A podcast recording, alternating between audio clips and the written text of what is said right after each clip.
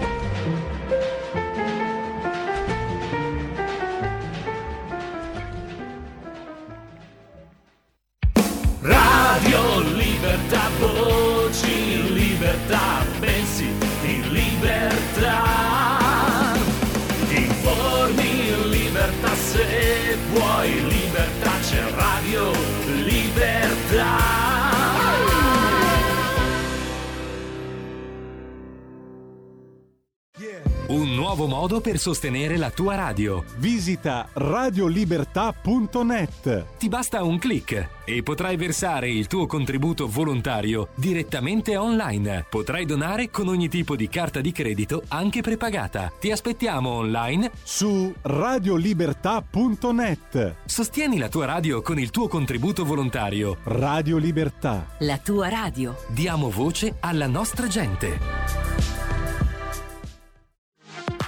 La tua radio è ascoltabile anche con la televisione in digitale. Sul telecomando della televisione digitale o del tuo ricevitore digitale puoi scegliere se vedere la TV o ascoltare la radio.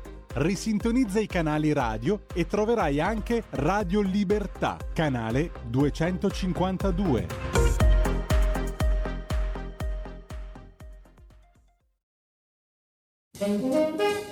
Tutte le domeniche, dalle ore 15, la più bella musica di sempre, in compagnia di Gabriella Monti.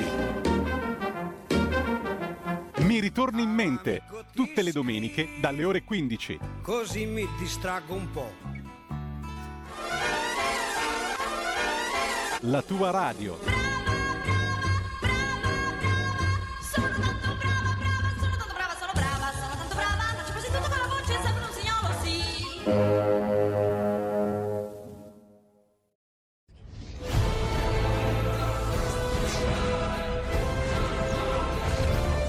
Ehi ragazzi, sono Spider-Man. Quale migliore modo se non andare al cinema a vedere il vostro supereroe preferito? Vi aspettiamo! Andate al cinema, portate i vostri figli. Un film per grandi e piccini. Con Movie Time, la magia del cinema. Con Vincent. Wow.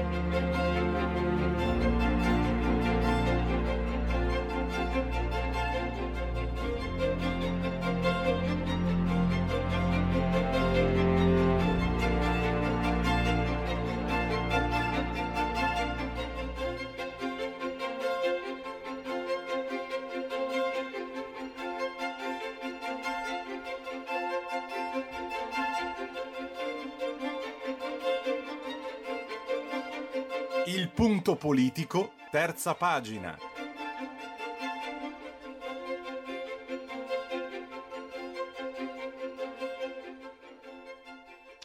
Allora, abbiamo bypassato i convenevoli formulaici, non preoccupatevi del conflitto ucraino, ne parleremo dopo. Prendiamoci una pausa, un intervallo molto interessante, partendo con la terza pagina parleremo di PPPP.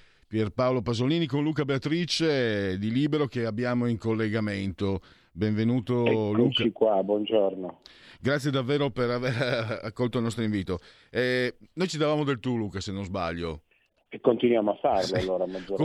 Con molta deferenza da parte mia, seriamente. Per tutto il tuo lavoro, per tutto, ti seguo anche su Facebook. Ma bando a questi che potrebbe sembrare piaggeria, Luca, tu hai anticipato la settimana scorsa poi quello che sarebbe accaduto. Oggi sui giornali principali e dopo l'Ucraina il ricordo di Pasolini campeggia ovunque, pubblicazioni, libri, eccetera, eccetera.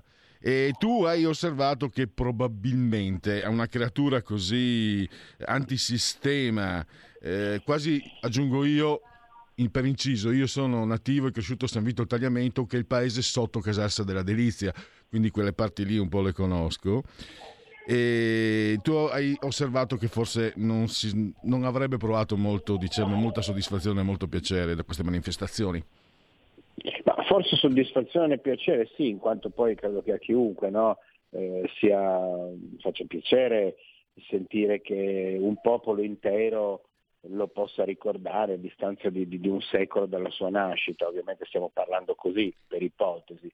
Ritengo però, come ho scritto una settimana fa, che forse se noi fossimo stati a Parigi o a Londra o negli Stati Uniti, probabilmente ci sarebbe stata una grandissima mostra nazionale dedicata, non so, al Centre Pompidou, alla Tate Modern, dedicata a Pier Paolo Pasolini, e non una miriade di piccole esposizioni sparse per tutta l'Italia, che indubbiamente danno il senso un po' di ciò che noi siamo, ovvero un paese un po' provinciale, municipalista, che però ha questa sua così dinamica nel voler ognuno ritagliarsi il proprio campanile, il proprio spazio, mentre forse una grandissima mostra di Pasolini a Roma, probabilmente, o nella sua Bologna, mostre che ci sono ma che si affiancano a tante altre iniziative altrettanto valide. C'è un altro punto nel tuo articolo, tu lo definisci il letterato tra i migliori della sua generazione. Questo aspetto forse viene dimenticato. Io rammento, lontani studi, che lui aveva una formazione umanistica incredibile, tra Franco Fortini, che credo fosse il massimo possibile all'epoca, e poi Roberto Longhi, che conosco meno. Ecco, partiamo da lì. Poteva essere un letterato straordinario e iniziò essendolo di fatto. Io allora parlerei un po' di Longhi, visto che tu puoi integrare con Fortini. Ti dà la misura di quanto all'epoca gli intellettuali italiani, Pasolini non avrebbe mai amato questa parola, non amava troppo questa parola, però noi dobbiamo usarla per intenderci. Gli intellettuali italiani dell'epoca avessero l'occasione di confrontarsi con dei giganti. Longhi, che era a Bologna, è stato il più grande, non solo critico d'arte, storico dell'arte del suo tempo, ma anche prosatore d'arte, a cui Pasolini chiese la tesi di laurea proprio per confrontarsi con i grandi amori del suo passato e anche dell'inizio del Novecento, in particolare Morandi, che sia Longhi che lo stesso Pasolini ritenevano centrale nella loro poetica. Non va dimenticato un fatto, Pasolini lo dice tante volte, di sentirsi un uomo fortemente tradizionale, fortemente ancorato ai valori del passato, sostanzialmente un personaggio d'anti-avanguardia. Ecco, quello io credo che non si possa negare. Diciamo che non ha avuto nulla a che fare col gruppo 63, insomma. Certamente però, no.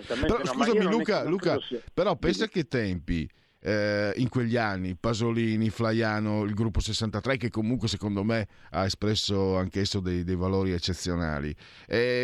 Non vale fare la comparazione col presente, però qualcosa è successo. No, non vale fare la comparazione con il presente perché indubbiamente il nostro presente dice altre cose, non perché sia meno o perché sia peggio. Certo è che forse noi dovremmo andare a cercare, non in Italia ma in altri paesi, quella ragione, quello stesso tipo di voglia anche di emergere dopo due guerre, una lunga dittatura, insomma era una generazione indubbiamente che amava dire la propria. Io proprio in questi giorni a Torino ho inaugurato una mostra dedicata a Carlo Levi, che è pittore ma è anche lo scrittore del Cristo soffermato a Eboli, è anche lo scrittore dell'orologio, autore cinematografico, medico, giornalista, ecco, erano tutti quanti personaggi dell'Italia del secondo dopoguerra che immediatamente vollero dire la propria, e questo secondo me è un dato che oggi un po' ci manca, nel senso che oggi, come è stato scritto alcuni giorni fa in un'intervista di Giorgio Montefoschi, cioè se alcuni intellettuali, lui citava il caso di Michela Murgia, ora io non ne vorrei fare invece un fatto personale perché non vedo per quale ragione, però se invece di occuparsi, che ne so io, di Draghi o di Salvini, fossero un pochino più dentro alle questioni di natura culturale, forse avremmo una classe intellettuale migliore, ecco. Un altro aspetto che mi ha sempre colpito di Pasolini, il fatto di essere molto, molto attivo su vari campi espressivi. Non mi viene in mente nessuno della sua generazione, ma anche successivamente, forse l'unico che si muove un po' tra le varie arti è Paolo Conte, pensa un po', che disegna e dipinge in una maniera straordinaria e fa tante altre cose in maniera straordinaria secondo me, ma il fatto che lui, per esempio, per me Ragazzi di vita, una vita violenta sono dei romanzi che secondo me se non li hai letti insomma hai perso qualcosa, a parer mio, cioè quel valore come romanziere si è espresso anche nella poesia, poi nel cinema, sappiamo tutti, e addirittura ho scoperto, Luca, che ha composto canzoni per Sergio Endrigo e Domenico Modugno. Ecco, beh, io questo per esempio non lo sapevo. L'ho trovato su Wikipedia. L'ho trovato solo... No, penso che io l'avevo studiato per un esame che avevo dato tantissimi anni fa, no, questa non la sapevo proprio, l'ho scoperta su Wikipedia, speriamo sia vera. Pensano, io invece ti potrei dire che esiste anche un Pasolini pittore, che certamente non è Carlo Levi, non è un pittore professionista in qualche modo, però c'ha una sua grazia anche nel dipingere. Guarda, tu hai citato Paolo Conte, io ti potrei citare Giovanni Testori. Ecco, forse Giovanni Testori è l'unico intellettuale così complesso, così organico, che si avvicina in qualche modo alla figura di Pasolini. E un altro aspetto che colpisce, poi non dimentichiamoci Petrolio, c'è la vicenda della sua morte.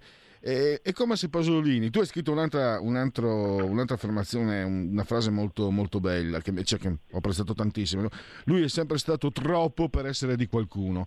Ecco, possiamo dire una frase che probabilmente Pasolini non avrebbe accettato, che non è di qualcuno, ma alla fine è rimasto quasi, diciamo, in filigrana, è rimasto un po' di tutti nella cultura italiana. Penso che anche i ragazzi di oggi sappiano comunque chi è Pasolini, è questo che fa filtrare un suo valore assoluto, mi sento di dire. Io penso che tu abbia ragione sul fatto che i ragazzi oggi conoscano Pasolini, al di là di citarlo perché magari l'hanno sentito dai loro genitori. Io non lo so, nel senso, anzi, un test che vorrei fare onestamente in questi giorni proprio in accademia per capire se quanto conoscano Pasolini, cioè il Pasolini regista, magari il Pasolini scrittore. Tu hai detto giustamente i romanzi, io mi soffermerei anche tanto sulla poesia, perché Poesia in forma di rosa, Le ceneri di Gramsci, a mio avviso sono alcuni tra i capolavori della poesia del Novecento, del secondo Novecento. Pasolini non appartiene a nessuno, Pasolini appartiene sì all'Italia quanto può appartenere un intellettuale eretico, urticante, marxista di sacrestia, omosessuale espulso dal partito comunista, anti-avanguardista e tradizionale, qualche volta anche addirittura bacchettone, che prende delle posizioni piuttosto dure contro il 68, insomma sì, appartiene a tutti. Io amo molto Pasolini, non amo per niente i pasoliniani, quelli che hanno preso soltanto quella frase lì, io so ma non ho le prove, su questo hanno costruito una propria mitologia, anche una propria fortuna economica. Mi dispiace, spero di non deluderti troppo, io mi considero un pasoliniano nel senso totale, però. No, Tu sai cosa intendo io, io. Però, nel senso, hai capito? Però Luca, gli iscritti... L'intellettuale veggente che va in televisione e dice io so ma non ho le prove. E no, allora non sai, se non hai le prove... parli per sentito dire. Anche perché quando l'ho letto Pasolini una frase del genere era pesantissima in ogni caso. Era... Ecco, per esempio, non abbiamo tenuto a debito conto il Pasolini giornalista, il Pasolini degli scritti corsari. Cioè, ecco, anche l'intellettuale che dice la sua tutti i giorni, no? Ma è che un altro aspetto, tu hai detto che non avrebbe amato il termine, non amava il termine intellettuale, ma allora io ricordo in un'intervista che lui rivendicava il suo ruolo, diciamo, io nel senso che rivendicava il fatto di essersi preparato, di aver analizzato, di aver studiato, non di essere di una razza speciale, ma di avere un ruolo e di volerlo rivendicare. Poi attraverso gli scritti corsari penso che ci sia riuscito in modo incredibile, per conto mio, per quanto piacciono a me gli scritti corsari. Ma guarda, sì, lui ha studiato, si è preparato, eccetera.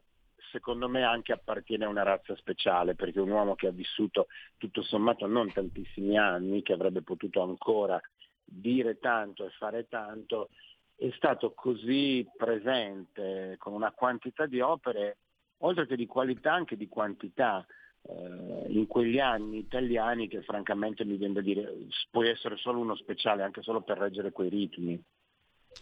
E per quanto riguarda anche questo legame, e tu dall'esterno, il legame con il Friuli, lui ha fatto sulla lingua friulana, ha svolto sulla lingua friulana un lavoro filologico, un po' la conosco, no? Perché era la lingua dei miei genitori.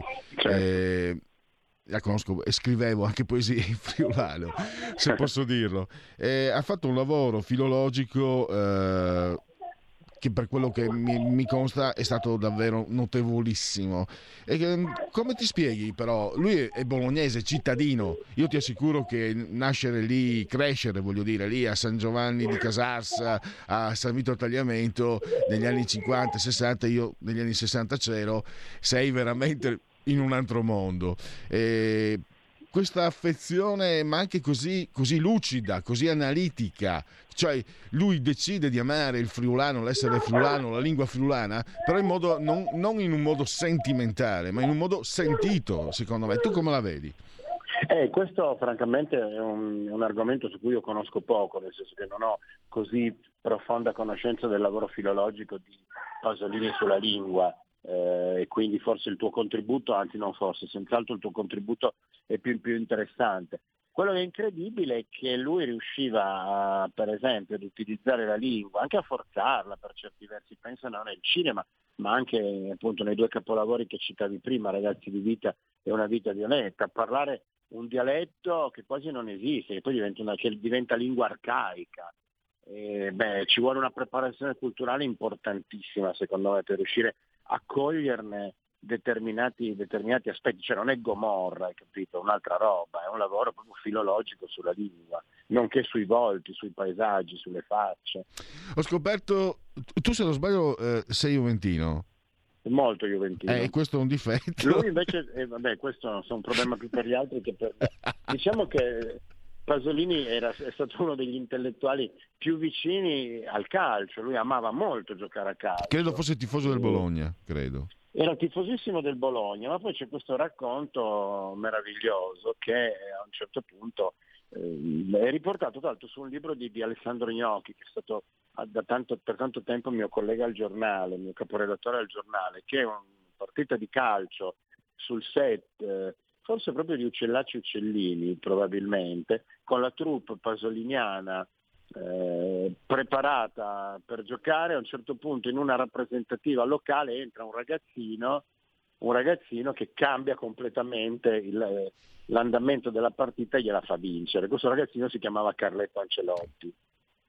E io ricordo di aver letto un ricordo, credo, anche di Fabio Capello, e ho scoperto oggi che da qualche tempo Dino Zoff ogni sera prima di addormentarsi legge le poesie di Pasolini, presumo quelle in friulano. È chiaro che insomma lui amava profondamente il calcio, ne ha scritto tanto ma ne ha parlato anche tanto, cioè anche questo aspetto, se vuoi dire, perché bisogna comunque sottolinearlo, Pasolini aveva una fisicità strepitosa, straordinaria, nervoso, muscolare, con questo viso così segnato, così indimenticabile, ecco, diciamo che era tutto tranne che, non so, l'aspetto dell'intellettuale chiuso nella sua biblioteca, nella sua libreria, no?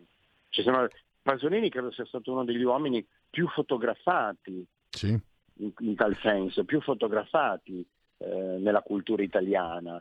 Lo testimoniano per esempio le mostre, quella di Genova che sta per finire e quella che aprirà tra poco a Codroipo, sempre in Friuli. Poche persone sono state così tanto fotografate quanto Pasolini. Senza essere del mondo dei divi o dei cantanti, ovviamente. Tra l'altro, certo, visto che sei appassionato di calcio, qualcuno aveva sostenuto, non ricordo più chi, che De Laurentiis si fosse affezionato in modo particolare a Edinson Cavani, peraltro giocatore straordinario, per la sua somiglianza con Pasolini, il sembiante, il viso soprattutto. Beh sì, effettivamente, ora che non ci ho mai pensato, ma ora che me lo dici, in effetti questo zigomo così alto... Sì, in effetti è vero, potrebbe essere. Non gli è servito per vincere lo scudetto, ma questo non è, li danno di tutti noi. Wow. Parli con un interista anti-juventino naturale. Però amici juventini, perché anzi, è bellissimo.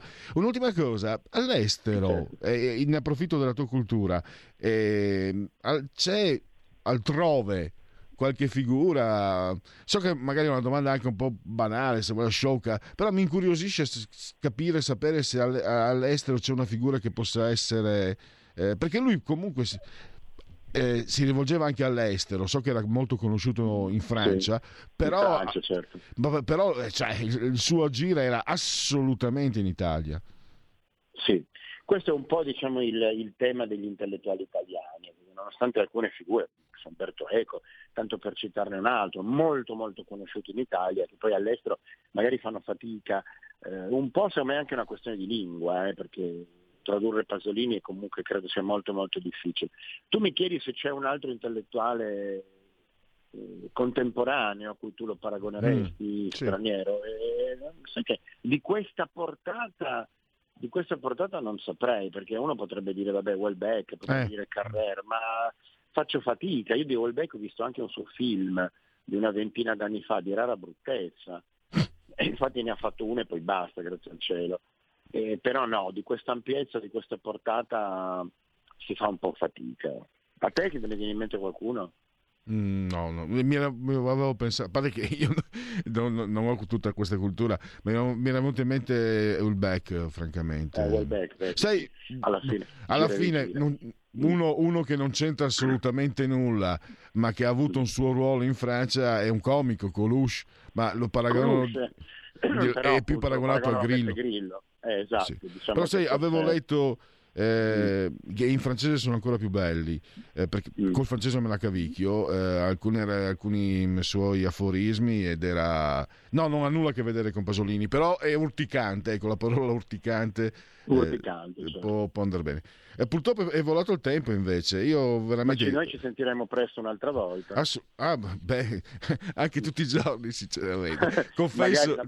la prossima settimana, per ricordare i 10 anni dalla scomparsa di Lucio Dalla, che sarà il pezzo di apertura nei prossimi giorni su Libero. La parola ti prenoto è orrenda. Sono umilmente con la faccia sotto i suoi piedi e può pure camminare, professor Beatrice. Vuoi, grazie davvero. Alla prossima settimana per Lucio Dalla. Ciao. Grazie. Stai ascoltando Radio Libertà, la tua voce libera, senza filtri né censura. La tua radio. Stai ascoltando Radio Libertà, la tua voce libera, senza filtri né censure, la tua radio.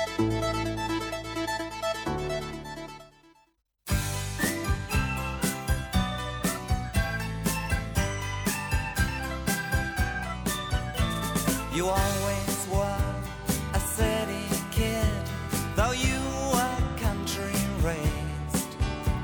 I'm back in forgotten time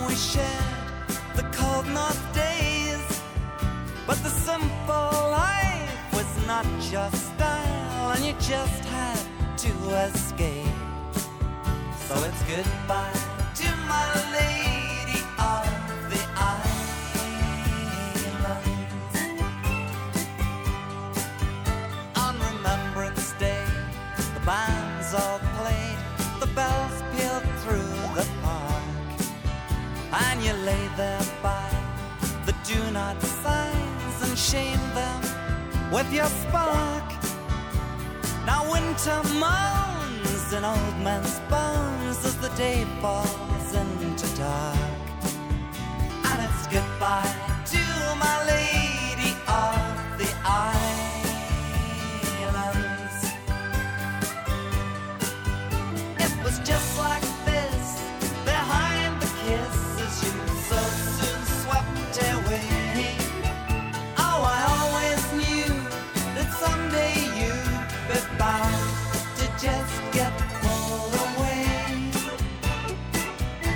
The summer sun beats on and on, the shops swim in the heat, and you're standing by the traffic signs with taxis at your feet.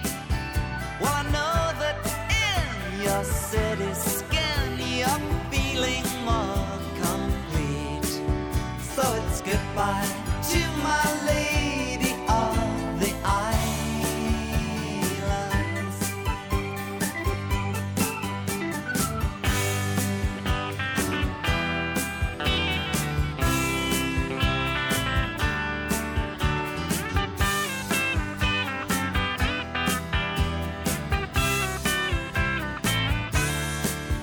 No, I never got the letters that you said you'd send to me. So it's goodbye to my lady of the islands.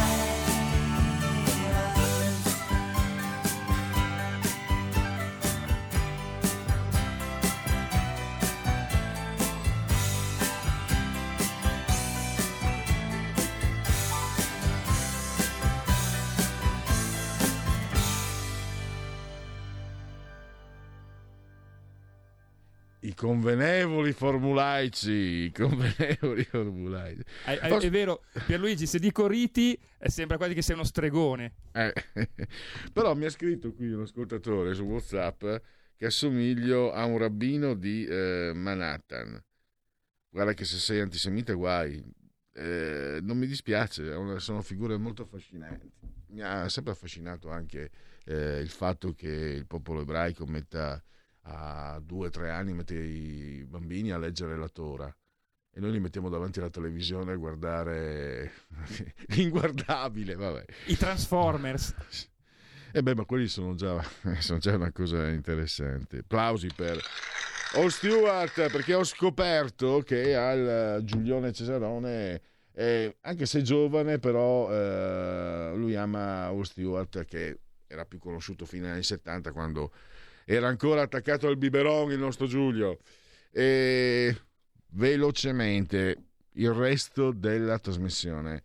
Dunque, vi ho detto che ovviamente parleremo di quello che succede in Ucraina, e non parleremo noi, sentirete Mario Draghi, le sue comunicazioni alla Camera, poi sentirete la replica di Lorenzo Fontana e sentirete Matteo Salvini, che ripete, questo me lo ha detto perché io non ho fatto in tempo a sentire, quindi ringrazio il grande Giulio Cesare, seduto saldamente sulla torre di comando di regia tecnica. Salvini ha ribadito in aula quello che gli ho sentito dire ieri sera, se non ricordo male, se non me lo sono sognato, non ho avuto le travegole, da Bruno Vespa, cioè che l'Italia è pronta ad accogliere i profughi ucraini, perché, ha spiegato, sono profughi veri. Giulio dice Carnelli, che è una vecchia lenza, altro che tecnico, potrebbe stare tranquillamente anche dietro il microfono e fare il giornalista, dice che faranno scalpore. Io sai cosa ti dico, Giulio? Che di principio potrebbero fare, ma io ho paura che facciano scalpore fra qualche leghista. Io credo che saranno ignorate, perché penso, e qui perdonatemi, sono leghista, sono di parte, ma poi finisco perché ci sono tante cose da fare, quindi e non certo le mie chiacchiere. Io penso che la maggior parte, anche quando facevo il mai più senza, cioè la maggior parte non è contro l'immigrato, non è contro la persona, è quel meccanismo, le ONG che ci guadagnavano sopra, il fatto di vederli belli, palestrati, vedere quel prete con tutti sti bei ragazzoni muscolosi in piscina, che, insomma, vabbè, visto quello che succede con i preti, magari qualcuno fa dei pensieri un po' peccaminosi. È quello che non volerci far credere, raccontarci, narrarci disperati che fuggono dalla guerra e dalla fame, e non ci sono le guerre da dove vengono, e non c'è la fame perché c'era anche quella cicciona con la pappagorgia, le unghie laccate, e non poter dire, non poter osservare questo. Ma infatti quante volte vi dicevo, e nessuno mi ha mai detto, anzi più di qualcuno di voi mi sembra fosse concorde, io sono pronto a prendere i bambini, quelli del Centro Africa, che non si possono, non si può vedere nessuno morire di fame, un bambino tanto meno. Io sono disposto a autotassarmi per i bambini pur di non vederli in quelle condizioni, ma di quelli chi se ne impipa. C'è solo quel comico napoletano che è andato seriamente da loro, basta poco che c'è, non mi ricordo come si chiamasse, è solo lui, è andato là di persona e pochissimi. Vabbè, moralismo. Se Pasolini fosse all'ascolto probabilmente farebbe delle osservazioni che mi farebbe affette. Allora, convenevole formularci per ricordarvi che siete in simultanea con Radio Libertà quando sono scoccate le 15.38. Giulio Cesare e io, entrambi sospesi a 124 metri sopra il livello del mare, con temperature che raccontano 25 gradi centigradi sopra lo zero interni, 17 esterni. La pressione è pari a 1015 millibar, l'umidità 32%. Un abbraccio forte forte forte alla signora Coltillo, alla signora Carmela e alla... mi sono accorto che non ho i genetriaci a Cipicchia, ci ho lavorato così sopra. E Angela, che ci seguono dal canale, dei canali televisivi, potete anche vederci tramite Smart TV eccetera, sul canale 252 e 740.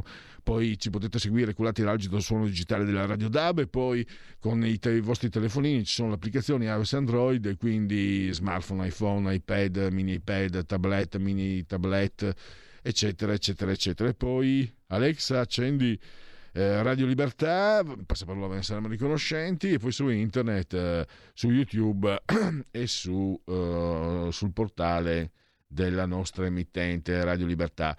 E proprio su quello sono, per ricordarvi, la campagna abbonamenti. Lo sapete dal 2018, da 4 anni ormai, che questa emittente ha moltiplicato l'offerta, ha cercato di ampliare, di raggiungere diciamo più sensibilità. Questa mi è riuscita bene, più sensibilità diverse. Bella questa, potrei anche scrivere, ma è vera anche, più sensibilità diverse. Quindi un servizio il più molteplice, il più diciamo anche completo, perché no? Un servizio che voi ricevete gratis, al quale voi avete accesso gratis, ma all'azienda costa.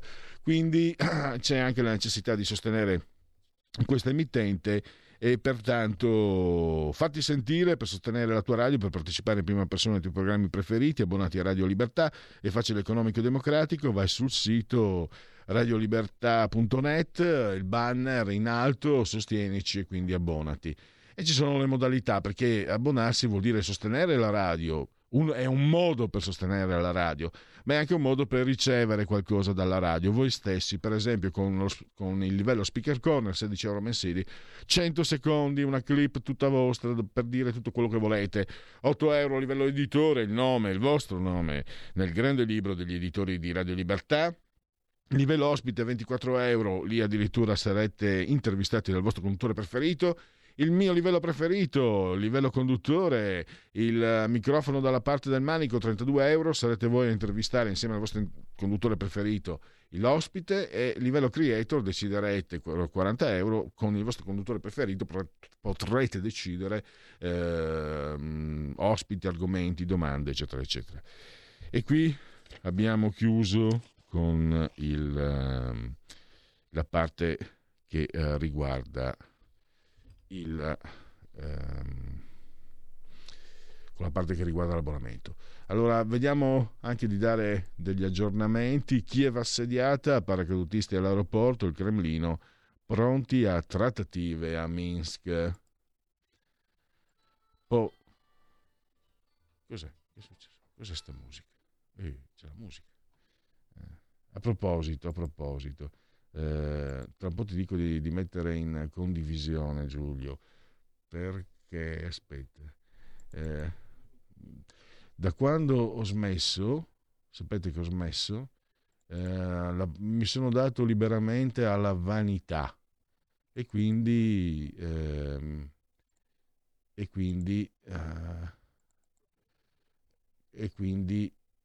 ho cominciato a mostrarli, ho cominciato a tirarli fuori. Adesso li tiro fuori. Tanto non lo faccio più e quindi posso liberamente tirarli fuori. Ecco qua, questo mettili in condivisione. Belli, dai che sono bellini. Questi sono ritratti di Pier Paolo Pasolini di 10, 11, 12 anni fa, per dire che l'attenzione non nasce certo perché il 5 di marzo cade il centenario della nascita di Pier Paolo Pasolini. Poi andiamo a vedere questo anche. Scusate questo esercizio di vanità, ma amo, faccio cronaca e vanità perché resto anche sul pezzo del quale abbiamo appena parlato, cioè Pier Paolo Pasolini, questo addirittura 12 anni fa, del 2010. Bei tempi.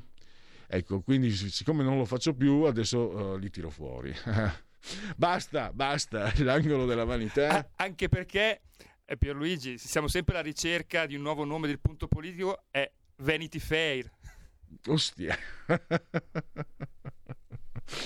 Non è nelle mie corde, ti ringrazio comunque, però ecco, sì, diciamo che posso anticiparvi che ci saranno dei cambiamenti, questo posso dire, e questo posso dirlo, questo mio condividere con voi il nome della trasmissione deriva anche da un dato di fatto, cioè il punto politico non è più il punto politico, è diventato sempre di più, io spero anche che sono quasi sicuro che i miei 37-39 ascoltatori apprezzano, spero anche altri, cioè un punto di quello che vuole essere senza presunzione, cioè anche perché non lo faccio io, lo fanno gli ospiti. Ed essendo io appunto anche ignorante in materia di economia, ma anche in cultura in generale, assumendo l'atteggiamento di chi non sa, quello sapere di non sapere, viva Socrate, di poter fare in modo che gli ospiti riescano ad approfondire le tematiche date in una maniera che sia quanto più usufruibile e condivisibile per chi ascolta. Quindi economia e cultura e anche politica, ma a livello, diciamo, un termine che Manzoni non condivide, cioè non riconosce, politologia. Ecco, lui dice ma cos'è un politologo? E ha ragione anche da parte sua. Politologia, dai. Vediamo un po' invece altri.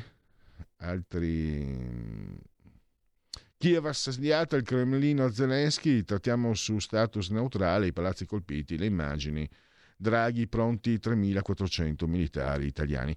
15.45, oggi è venerdì, facciamo qualcosa di fuori dal comune, Giulio, mettiamo un brano musicale.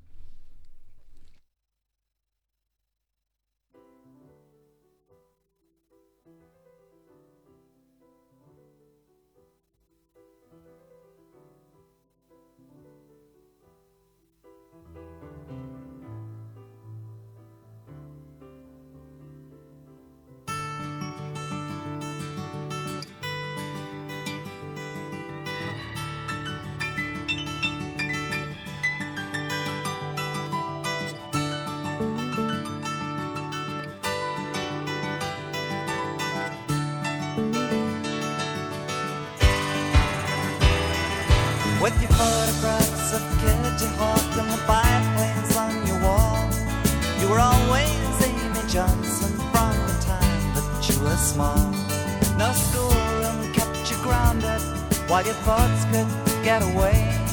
You were taking off in tiger moths, your wings against the brushstrokes of the day. Are you there? On the tarmac with the winter in your hair, by the empty hangar doors you'd stop and stare. Leave the oil drums behind you, they won't care. Oh, are you there?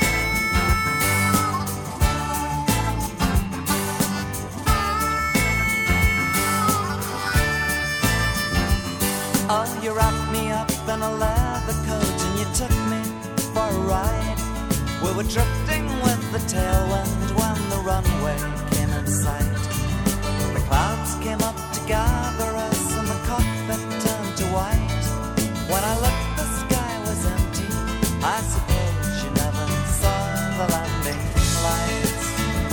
Are you there? In your jacket with the grease stain and the tear, caught up in the slipstream of the dead. The compass roads will guide you anyway. Oh, are you there?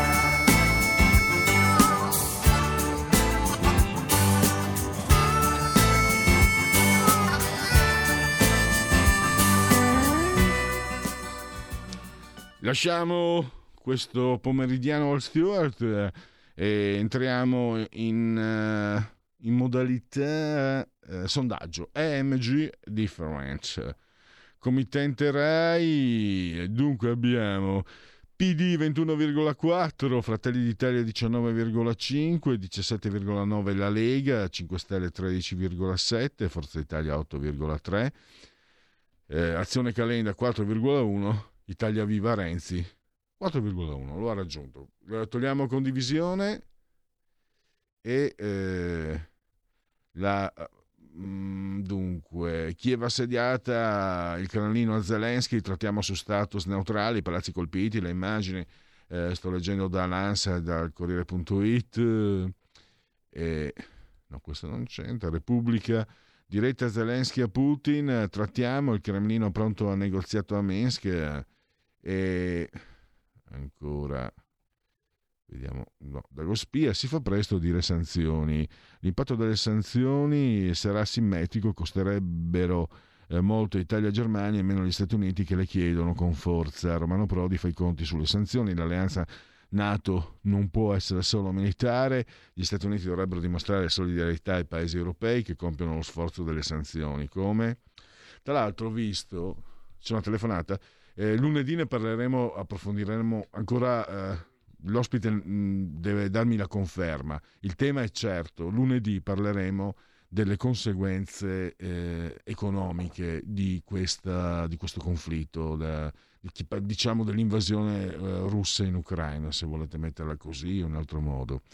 E uno dei punti per capire veramente, no, che anche Baia non morde, punto di domanda, perché si voleva estromettere la Russia dal sistema che mi sembra si chiami SWIFT, che è un sistema per le transazioni finanziarie che è considerato, appunto avrò un ospite addetto ai lavori, giornalista economico, per spiegarci quanto sia importante essere inseriti in questo sistema. Ecco, non è stato deciso, non lo hanno fatto e difatti ieri sera Wall Street ha chiuso al rialzo. Quindi mentre tutti vi raccontano, sai cosa faccio adesso? Perché dopo dovrei avere anche un'altra cosa, perché c'entra con quello che sto dicendo. Dopo tutto, vedete i giornali, immagini drammatiche, assolutamente, come se tutti i giorni non ci fossero cose drammatiche nel mondo e anche vicino a casa nostra e anche in casa nostra. E vedrete che poi alla fine il senso di quello che sta succedendo, di questo conflitto, il vero senso probabilmente da cercarsi anche altrove. Segui la Lega allora intanto però.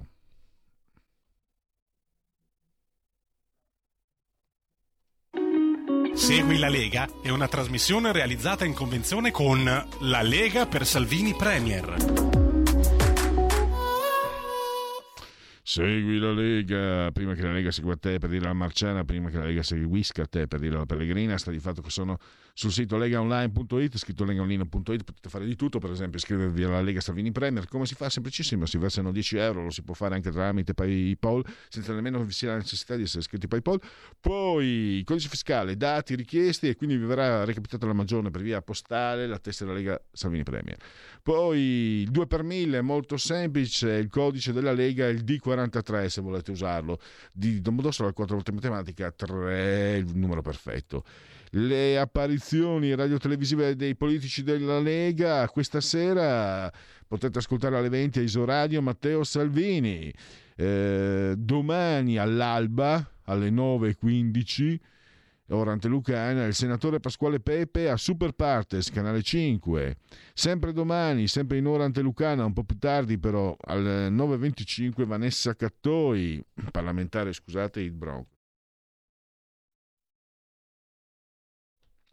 Vanessa Cattoi, parlamentare veneta della Lega. L'europarlamentare Marco Zanni, sempre domani, sempre in ore antelucane, 9.40, coffee break, la 7, Marco Zanni. E Guido Guidesi, assessore regionale in Lombardia, lunedì alle 17.15, Sky TG24, la rubrica Economia. E sempre Economia, sempre Sky TG24, ma mercoledì, sempre alle 17.15, il senatore Alberto Bagnai. E direi che per Segui la Lega sta suffi. Segui la Lega è una trasmissione realizzata in convenzione con La Lega per Salvini Premier. Andiamo avanti. Ecco qua. Dopo vi faccio sentire. Si può far sentire, no? Dopo. Facciamo così. Mancano 7 minuti, ci sono dei... Allora, no, questo l'ho già letto. Lalla che dice: no, non devi smettere, non ti mando un abbraccio perché hai detto che non ti piace. Sei sempre fantastica e super energetica. È la seconda volta che smetto di disegnare. La prima volta perché non avevo né talento, trovai di non avere il talento e il temperamento sufficiente. E invece adesso ho smesso anche per esaurimento nervoso. E quindi... ecco, quando è successo anche l'altra volta, quando smetto li mostro i miei lavori, quando li faccio per pudicizia non li mostro, li nascondo. Va bene. Allora, andiamo con i genetriaci. Li facciamo unplugged... Perfetto, se lo dice. Dunque, settimo giorno di piovoso, mese del calendario repubblicano, 312 giorni alla fine secondo i... anzi, 309 giorni alla fine secondo i gregoriani, per tutti i venerdì, Venus, 25 di febbraio, anno domini 2022 o 2022 che dir si voglia. Muhammad Ali diventa campione mondiale dei pesi massimi a soli 22 anni, sconfiggendo Sonny Liston. E poi abbiamo Massimo Moratti acquista il Football Club Internazionale Milano. Lo storico giurista marocchino Ibn Battuta, per i genetriaci Carlo Goldoni, che era originario, se non sbaglio, di Piacenza o di Modena, commediografo veneto. Poi un pittore di vaglia come Giuseppe De Nittis, un filosofo come Benedetto Croce, una voce pazzesca Enrico Caruso, e poi un'arancia a orologeria, arancia meccanica Anthony Burgess, e poi l'editore Enzo Sellerio. Pierluigi Cera, il libro del Cagliari campione d'Italia, l'allenatore di calcio Nedo Sonetti, i Fabulous Four, i Beatles con George Harrison, Teo Teocoli, grandissimo comico pugliese, Jean Todt, la Formula 1. Ecco, Vittorio Caporale, chi è? Caro il mio Giulio Cesare, Vittorio Caporale è un calciatore che era nella rosa, non giocò moltissimo, del Torino campione d'Italia nel 1976. E perché lo cito? Perché, se non sbaglio, è l'unico friulano di quel Torino, perché Vittorio Caporale è originario di Friuli. Invece è sardo, campione mondiale dei mini Mosca, Franco Udella. Da Montichiari Aldo Busi, cazzi e canguri, pochi canguri, sicuramente uno scrittore notevole. Paolo Mieli, Paolino, che insomma li ha passati tutti, Corriere, Repubblica, Espresso, di tutto. Giampiero Marini, che è stato giocatore e allenatore della Beneamata, cioè dell'Inter. José María Aznar, qui siamo, ex premier spagnolo. Poi abbiamo, per la bellezza dobbiamo ricordarla, forse come attrice non sarà bravissima, anche se a me non dispiace, Tea Leoni, quindi Family Man, me la ricordo, bellissima. Ha giocato anche, era della primavera dell'Inter, poi aveva cominciato a fare tanti gol col Cesena, poi è tornato all'Inter e ne ha fatti pochissimi. Massimo Ciocci. La straordinaria Flavia Pennetta, meravigliosa la sua eleganza nel tennis e non solo. Invece non è per niente elegante la veneta Francesca Michelin, falsona, che siccome non se la filava nessuno nel 2018 cominciò, fui profeta, lo dissi qui. No, lessi un suo Twitter contro Salvini, ho detto vedrete che questa qua avrà il suo compenso. Infatti l'hanno chiamata a Sanremo, l'hanno fatta cantare credo con Fedez, non seguo Sanremo ma purtroppo i giornali ne parlano, e scommetto che non avete neanche sentito neanche due note. Perché non l'avete sentita? Perché nessuno le può notare qui. La Veneta Michelin, mentre Flavia Pennetta è di Brindisi e ha sinceramente bell'altra eleganza. E infine Gianluigi Donnarumma, che fa fatica a giocare nel Paris Saint-Germain, però è un grande portiere, quindi anche se i milanisti probabilmente non mi consentono di dirlo. Allora Giulio, sai cosa facciamo? Questo invece del brano musicale volevo far sentire, non è un'idea mia, l'ho trovato su Dagospia, la Nina Nana di Trilussa, che Dagospia ha messo cantata dal grandissimo Gigi Proietti. Io però ho trovato su YouTube una lettura senza accompagnamento musicale, Trilussa 1914, Nina Nanna della Guerra, con una R sola, legge Giuseppe Cristofani. Quindi adesso ci fermiamo, ascoltiamo l'intervallo, insomma tutto quello che è d'uopo nell'intervallo anche dal punto di vista tecnico, e poi nella seconda parte sentiremo Mario Draghi, Lorenzo Fontana e Matteo Salvini, grandissimo tris, e poi dopo le 17.05 parola di scrittore, Cuneo Rosso Sangue. Ale. Ehi, hey, gringo, entra nel saloon tutte le domeniche a partire dalle 22. Country and Folk Club, la tua radio. Un nuovo modo per sostenere la tua radio. Visita Radiolibertà.net. Ti basta un click e potrai versare il tuo contributo volontario direttamente online. Potrai donare con ogni tipo di carta di credito, anche prepagata. Ti aspettiamo online su Radiolibertà.net. Sostieni la tua radio con il tuo contributo volontario. Radio Libertà, la tua radio. Diamo voce alla nostra gente.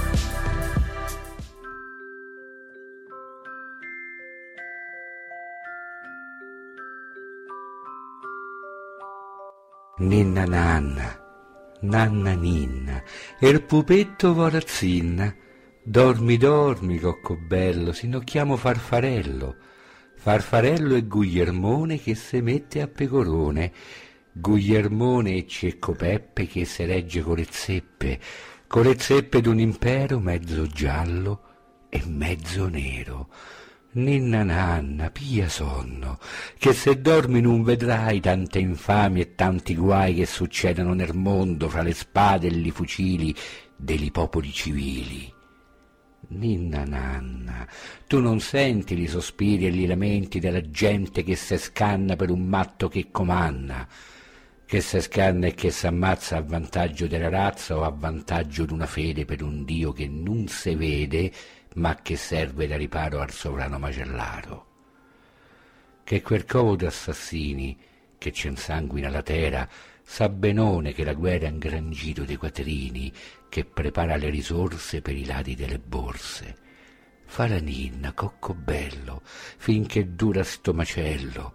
Fa la ninna che domani rivederemo li sovrani che se scambiano la stima, buoni amici come prima. So cugini, e fra parenti non se fanno complimenti. Torneranno più cordiali li rapporti personali. E riuniti fra de loro, senza l'ombra d'un rimorso, ci faranno un bel discorso sulla pace e sul lavoro, e quel popolo coglione risparmiato dal cannone. Trilussa, 1914.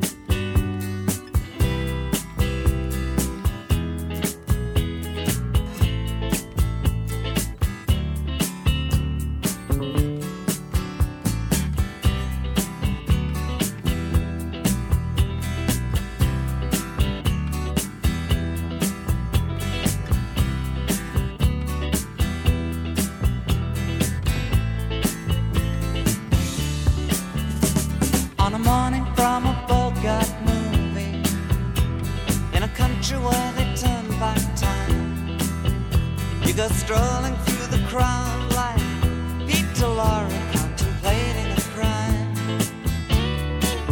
She comes out of the sun in a silk dress, running like a watercolor in the rain. Don't bother asking for explanation, she'll just tell you that she came in the year of the cat.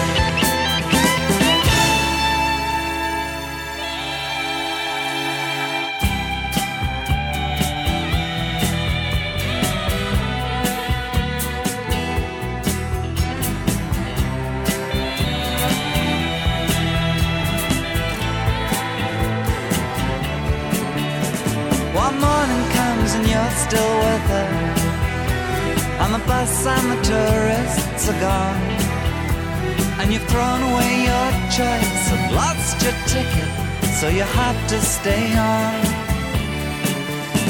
But the drumbeat strains of the night remain, and the rhythm of the newborn day. You know, sometime you're bound to leave her, but for now you're gonna stay in the year of the cat.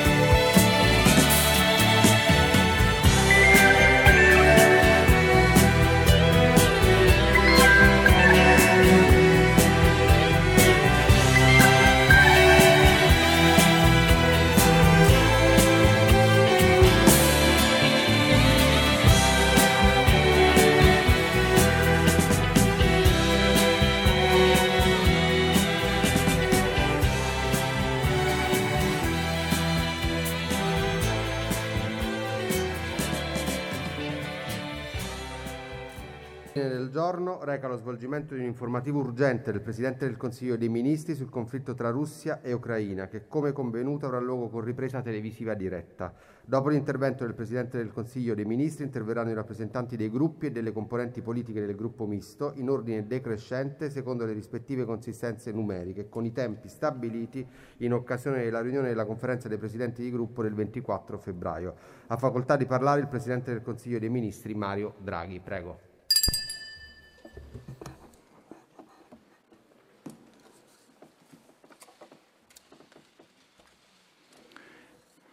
Grazie signor Presidente, onorevoli deputati. Nella notte tra mercoledì e giovedì la Federazione Russa ha lanciato un'offensiva imponente nei confronti dell'Ucraina. L'aggressione è avvenuta subito dopo un messaggio con cui il Presidente Putin ha annunciato un'operazione speciale mirata in Ucraina centro-orientale ed è stata preceduta da un attacco cibernetico capillare che ha paralizzato i siti governativi ucraini. L'invasione ha assunto subito una scala ampia e crescente. Le forze terrestri russe sono entrate in territorio ucraino da nord-est, nord, sud-est e dalla costa sud ed è stato chiuso la navigazione il Mar d'Azov, isolando i porti di Mariupol e Berdiansk.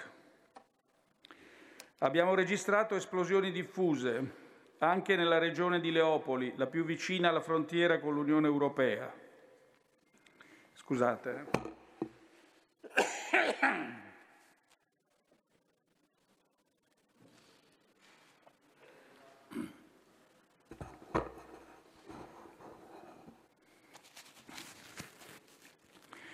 Forze anfibie russe sono sbarcate a Odessa, la principale città portuale dove vi sono notizie di almeno una ventina di vittime.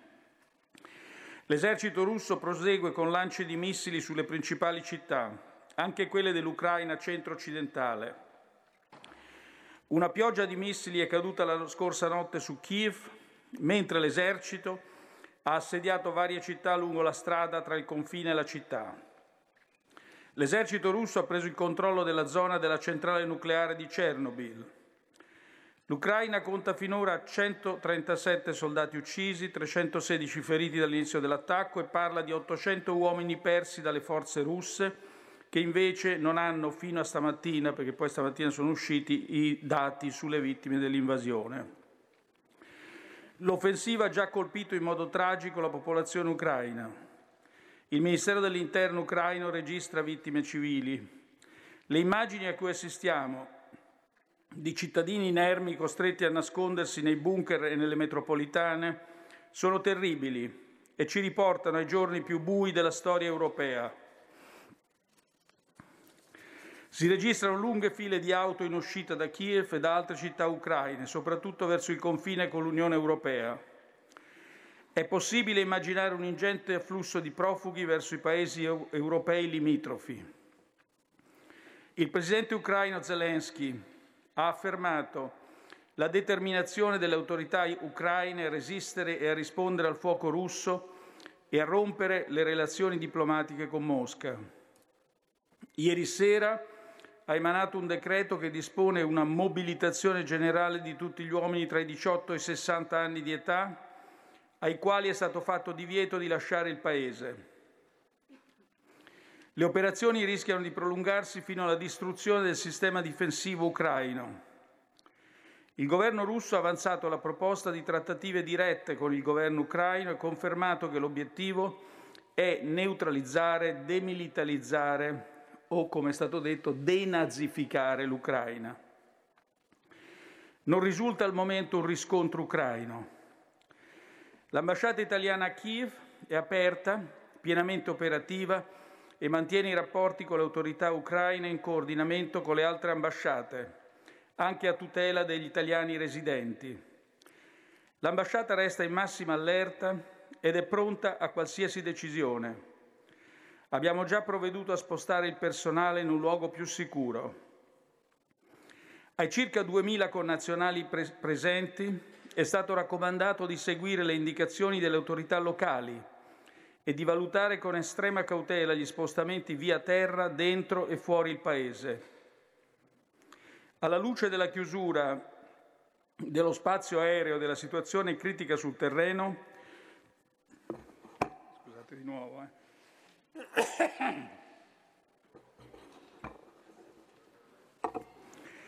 stiamo pianificando in coordinamento con le principali ambasciate dell'Unione Europea un'evacuazione in condizioni di sicurezza.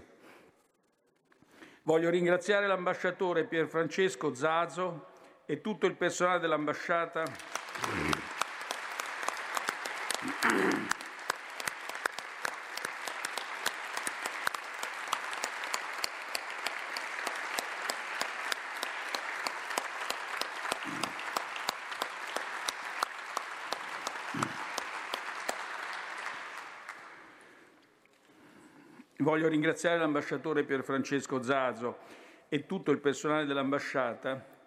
per la professionalità, la dedizione, il coraggio che stanno dimostrando in queste ore.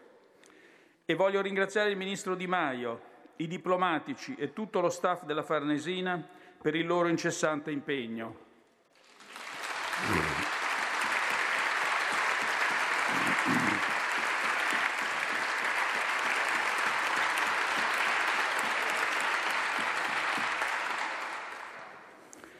L'Italia condanna con assoluta fermezza l'invasione, che giudichiamo inaccettabile. L'attacco è una gravissima violazione della sovranità di uno Stato libero e democratico, una violazione dei trattati internazionali e una violazione dei più fondamentali valori europei. Voglio esprimere ancora una volta la solidarietà del popolo e del governo italiano alla popolazione ucraina e al presidente Zelensky.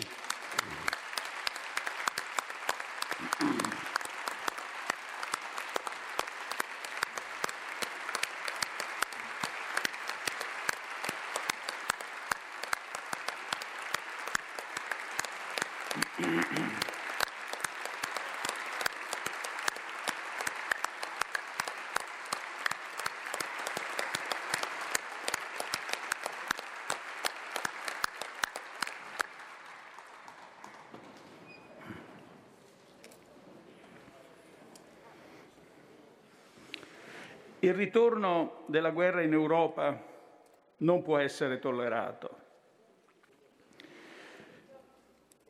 ma dobbiamo essere consapevoli che l'agenda della Russia e del suo presidente è però vasta, complessa e a lungo premeditata.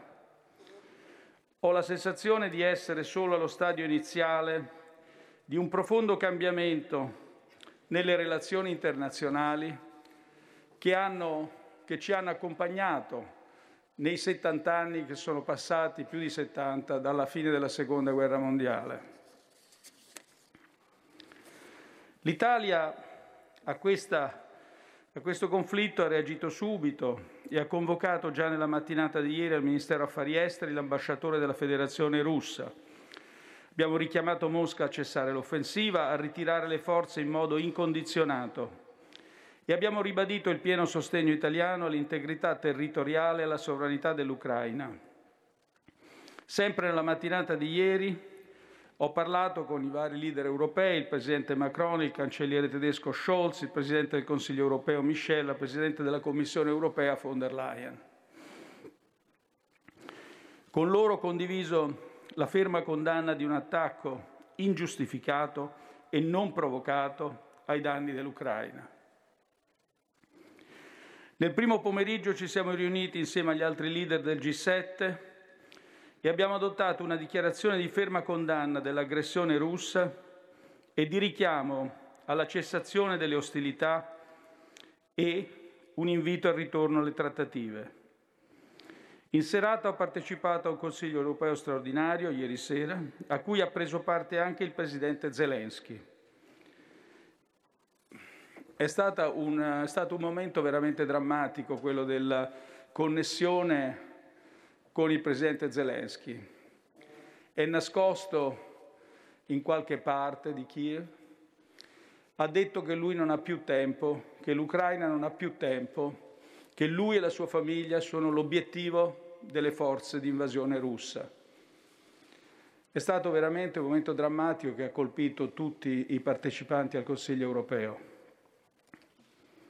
Oggi, stamattina, prima di venire qua, mi ha cercato, abbiamo fissato un appuntamento telefonico per le 9:30, ma non è stato possibile poi fare la telefonata,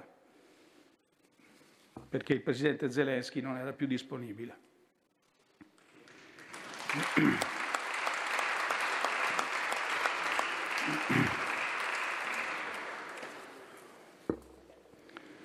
A cui, dicevo, a questo Consiglio europeo ha preso parte anche il Presidente Zelensky, a cui l'Unione Europea ha espresso la sua condanna nei confronti della Russia e della Bielorussia, perché la Bielorussia è a tutti i titoli partner, pieno partner dell'invasione.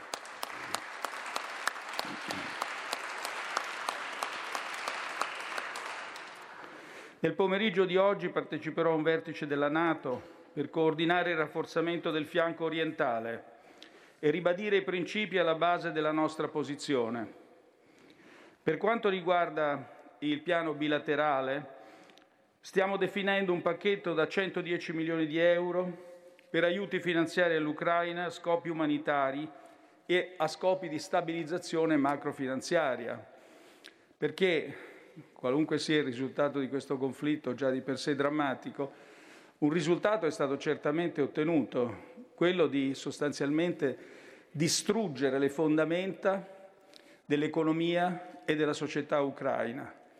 I capitali sono ormai andati via tutti, non c'è nessuno che possa investire, pensare solo di investire in Ucraina, il personale è scappato, quindi l'intero tessuto sociale del Paese si è disgregato.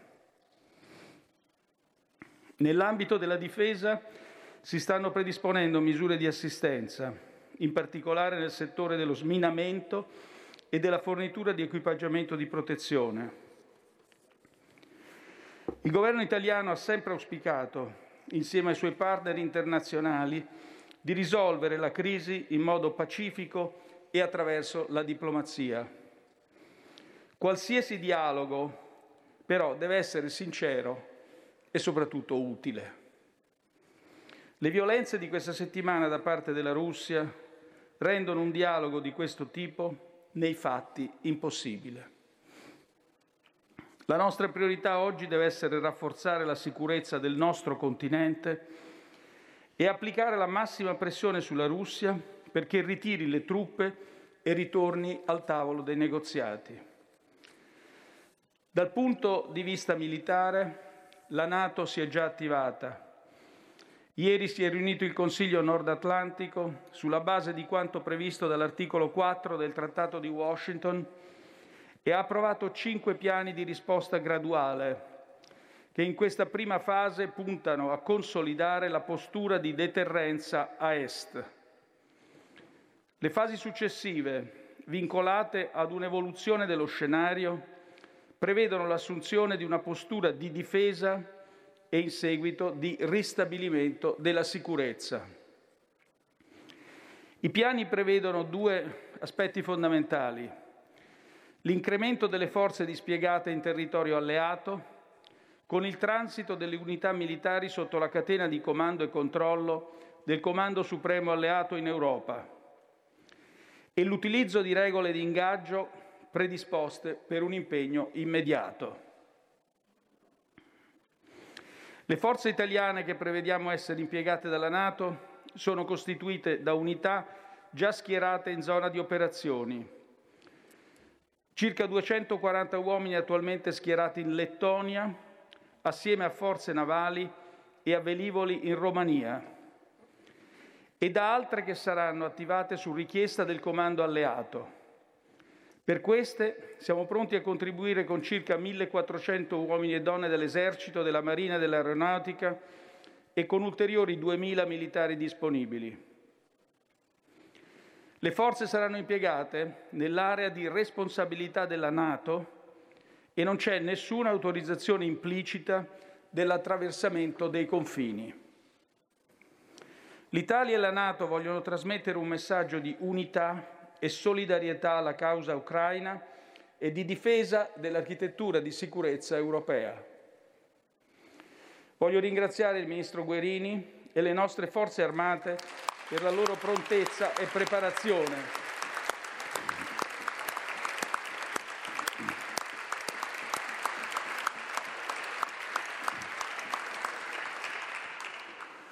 Per quanto riguarda le sanzioni, l'Italia è perfettamente in linea con gli altri paesi dell'Unione Europea, primi tra tutti Francia e Germania. Le misure sono state coordinate insieme ai nostri partner del G7, con i quali condividiamo pienamente strategia e obiettivi. Mercoledì sono state formalmente approvate le prime misure restrittive verso la Russia in relazione alla decisione di riconoscere l'indipendenza dei territori di Donetsk e Lugansk. Qui siamo nella fase iniziale. Queste misure consistono nel bando alle importazioni e alle esportazioni da entità separatiste sul modello di quanto fatto nel 2014 in occasione della Crimea.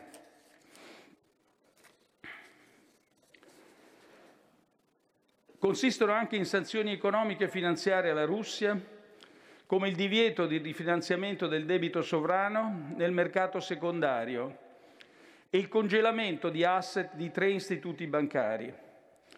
Vi sono anche sanzioni mirate nei confronti di individui ed entità, come gli oltre 300 membri della Duma che hanno proposto il riconoscimento dei territori separatisti e che hanno votato a favore. Ma in seguito all'invasione russa dei giorni scorsi, nel Consiglio europeo di ieri abbiamo approvato misure molto più stringenti e incisive, che erano in preparazione da settimane. I relativi atti legislativi sono discussi in queste ore a Bruxelles e per questo non posso ancora renderne conto in modo esaustivo. Saranno finalizzati e adottati in tempi rapidissimi e martedì ritornerò sul tema.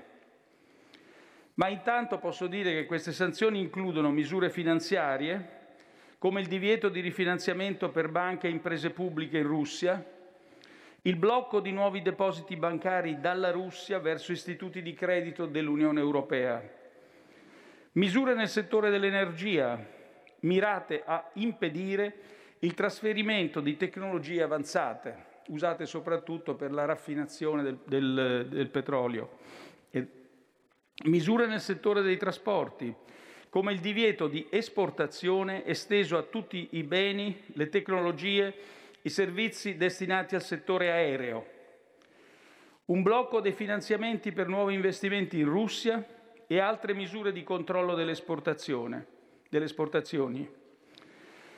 La sospensione degli accordi di facilitazione dei visti per passaporti diplomatici e di servizio russi.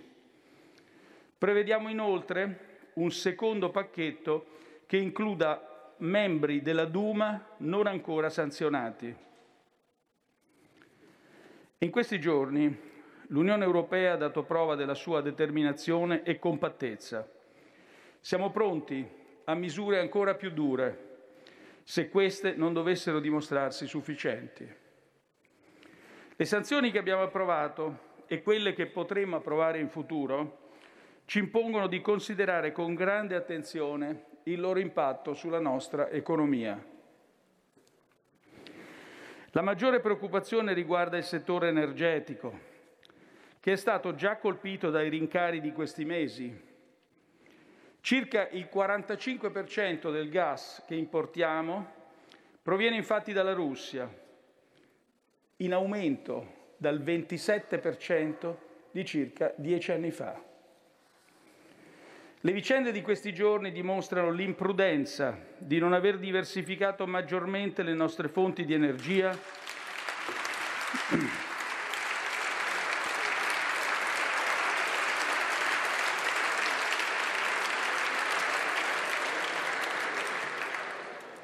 e i nostri fornitori negli ultimi decenni. In Italia abbiamo ridotto la produzione di gas italiano da 17 miliardi di metri cubi all'anno nel 2000 a circa 3 miliardi di metri cubi oggi, a fronte di un consumo nazionale che è rimasto costante tra i 70 e i 90 miliardi circa di metri cubi. Dobbiamo procedere spediti sul fronte della diversificazione per superare quanto prima la nostra vulnerabilità ed evitare il rischio di crisi future. Il Governo segue in modo costante i flussi di gas in stretto coordinamento con le istituzioni europee. Abbiamo riunito diverse volte il Comitato di Emergenza Gas per regolamentare e analizzare i dati operativi e gli scenari possibili. Gli stoccaggi italiani beneficiano dall'aver avuto a inizio inverno una situazione migliore rispetto a quella di altri paesi europei, anche grazie alla qualità delle nostre infrastrutture. Il livello di riempimento aveva raggiunto il 90% alla fine del mese di ottobre, mentre gli altri paesi europei erano intorno al 75%. Da oggi la tua radio è ascoltabile anche con la televisione in digitale. Sul telecomando della televisione digitale o del tuo ricevitore digitale puoi scegliere se vedere la TV o ascoltare la radio. Risintonizza i canali radio e troverai anche Radio Libertà, canale 252. La tua radio. Un nuovo modo per sostenere la tua radio. Visita Radiolibertà.net. Ti basta un click e potrai versare il tuo contributo volontario direttamente online. Potrai donare con ogni tipo di carta di credito, anche prepagata. Ti aspettiamo online su Radiolibertà.net. Sostieni la tua radio con il tuo contributo volontario. Radio Libertà. La tua radio. Diamo voce alla nostra gente. In quanti ti promettono trasparenza, ma alla fine ti ritrovi sempre con la bocca chiusa e non puoi dire quello che pensi? Radio Libertà non ha filtri né censure. Ascolta la gente e parla come la gente. Gli stoccaggi sono stati poi utilizzati a pieno ritmo e nel mese di febbraio hanno raggiunto il livello che hanno generalmente a fine marzo. Questa situazione, che sarebbe stata più grave in assenza di infrastrutture politiche adeguate, è simile a quella che vivono altri paesi europei, tra cui la Germania. La fine dell'inverno e l'arrivo delle temperature più miti ci permettono di guardare con maggior fiducia ai prossimi mesi, ma dobbiamo intervenire per migliorare ulteriormente la nostra capacità di stoccaggio per i prossimi anni. L'Italia è impegnata inoltre a spingere l'Unione Europea nella direzione di meccanismi di stoccaggio comune che aiutino tutti i Paesi a fronteggiare momenti di riduzione temporanea delle forniture. e ci auguriamo che questa crisi possa finalmente accelerare una risposta positiva su questo tema. Il Governo è comunque al lavoro per approntare tutte le misure necessarie per gestire al meglio una possibile crisi energetica. Ci auguriamo che questi piani non siano necessari, ma non possiamo farci trovare impreparati. Le misure di emergenza includono una maggiore flessibilità dei consumi di gas, sospensioni nel settore industriale, regole sui consumi di gas del settore termoelettrico, dove pure esistono misure di riduzione del carico. Il Governo è al lavoro inoltre per aumentare le forniture alternative.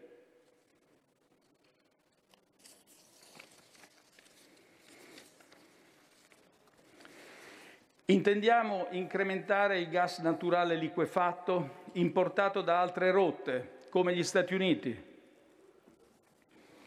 Il presidente americano Joe Biden ha offerto la sua disponibilità a sostenere gli alleati con maggiori rifornimenti e voglio ringraziarlo per questo.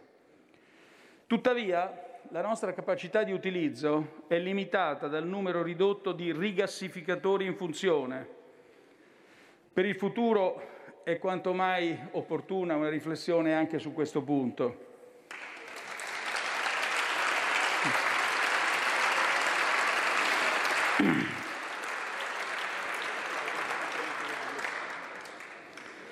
Il Governo intende poi lavorare per incrementare i flussi da gasdotti non a pieno carico, come il TAP dall'Azerbaigian, il Transmed dall'Algeria e dalla Tunisia e il Green Stream dalla Libia.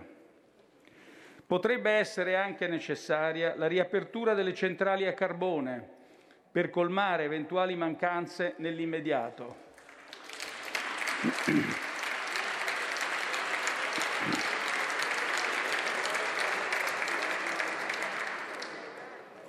Il Governo è pronto a intervenire per calmierare ulteriormente il prezzo dell'energia, ove questo fosse necessario. Beh sì, è necessario.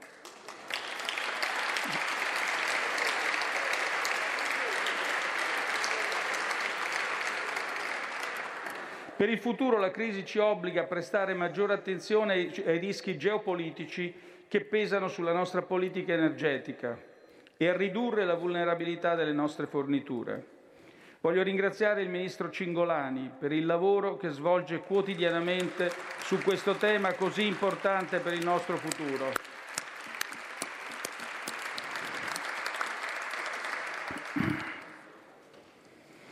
Ho parlato del gas, ma sappiamo che la risposta più valida nel lungo periodo sta nel procedere spediti, come stiamo facendo, nella direzione di un maggiore sviluppo delle fonti rinnovabili.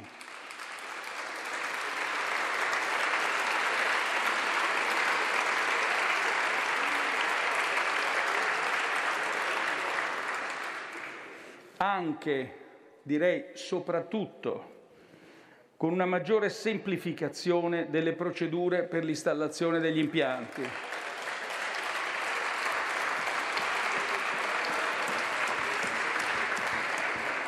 A questo proposito vorrei notare che gli ostacoli a una maggiore speditezza su questo percorso non sono tecnici, non sono tecnologici, ma sono solo burocratici.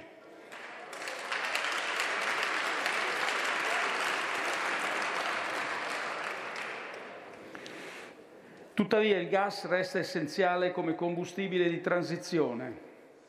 Dobbiamo rafforzare il corridoio sud, migliorare la nostra capacità di rigassificazione, aumentare la produzione nazionale a scapito delle importazioni. Perché il gas prodotto nel proprio paese è più gestibile ed è meno caro.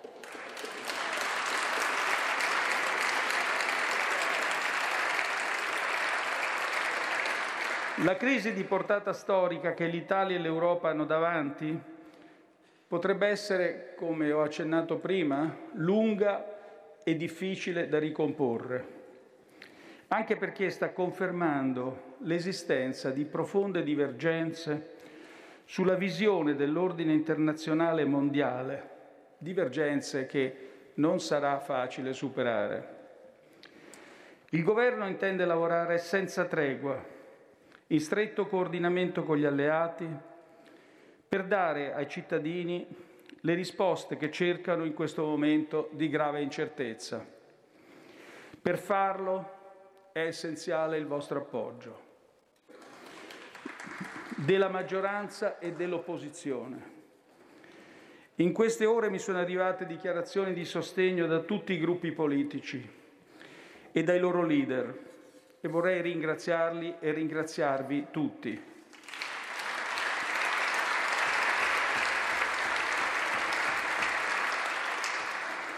Vi sono sinceramente grato, perché il Parlamento è il centro della nostra democrazia, la casa di tutti gli italiani, e la sua vicinanza esprime la vicinanza del Paese. Davanti alle terribili minacce che abbiamo davanti, per essere uniti con l'Ucraina e con i nostri alleati, dobbiamo prima di tutto restare uniti tra noi. Grazie.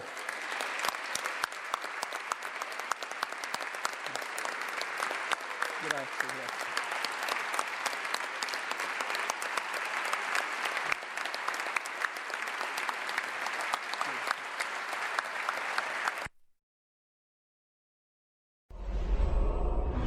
Radio Libertà. Veniamo da una lunga storia e andiamo incontro al futuro con spirito libero per ascoltare tutti e per dare voce a tutti.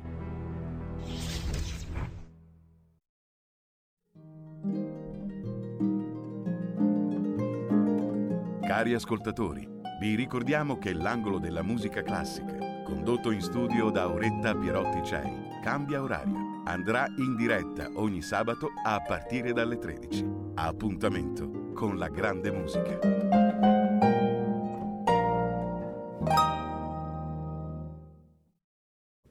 Chiesto di intervenire il deputato Fontana, prego. Grazie Presidente, Presidente del Consiglio, Ministri, colleghi e colleghe. Mi permetta innanzitutto di avere il primo pensiero per i civili che soffrono in questa guerra e in particolar modo per le donne e i bambini che più di tutti gli altri patiranno per quello che sta accadendo in questo momento. È evidente che l'aggressione da parte russa dell'Ucraina merita una ferma condanna. Il diritto internazionale è stato violato e questo precedente potrebbe invogliare altre potenze nel mondo a fare altrettanto. Pertanto, una risposta che faccia cessare il fuoco e tornare la diplomazia a primeggiare è necessaria. Ma occorre anche fare una profonda riflessione sul modo nel quale l'Europa e l'Italia sono nella storia, o forse sarebbe meglio dire fuori dalla storia, tranne rare eccezioni.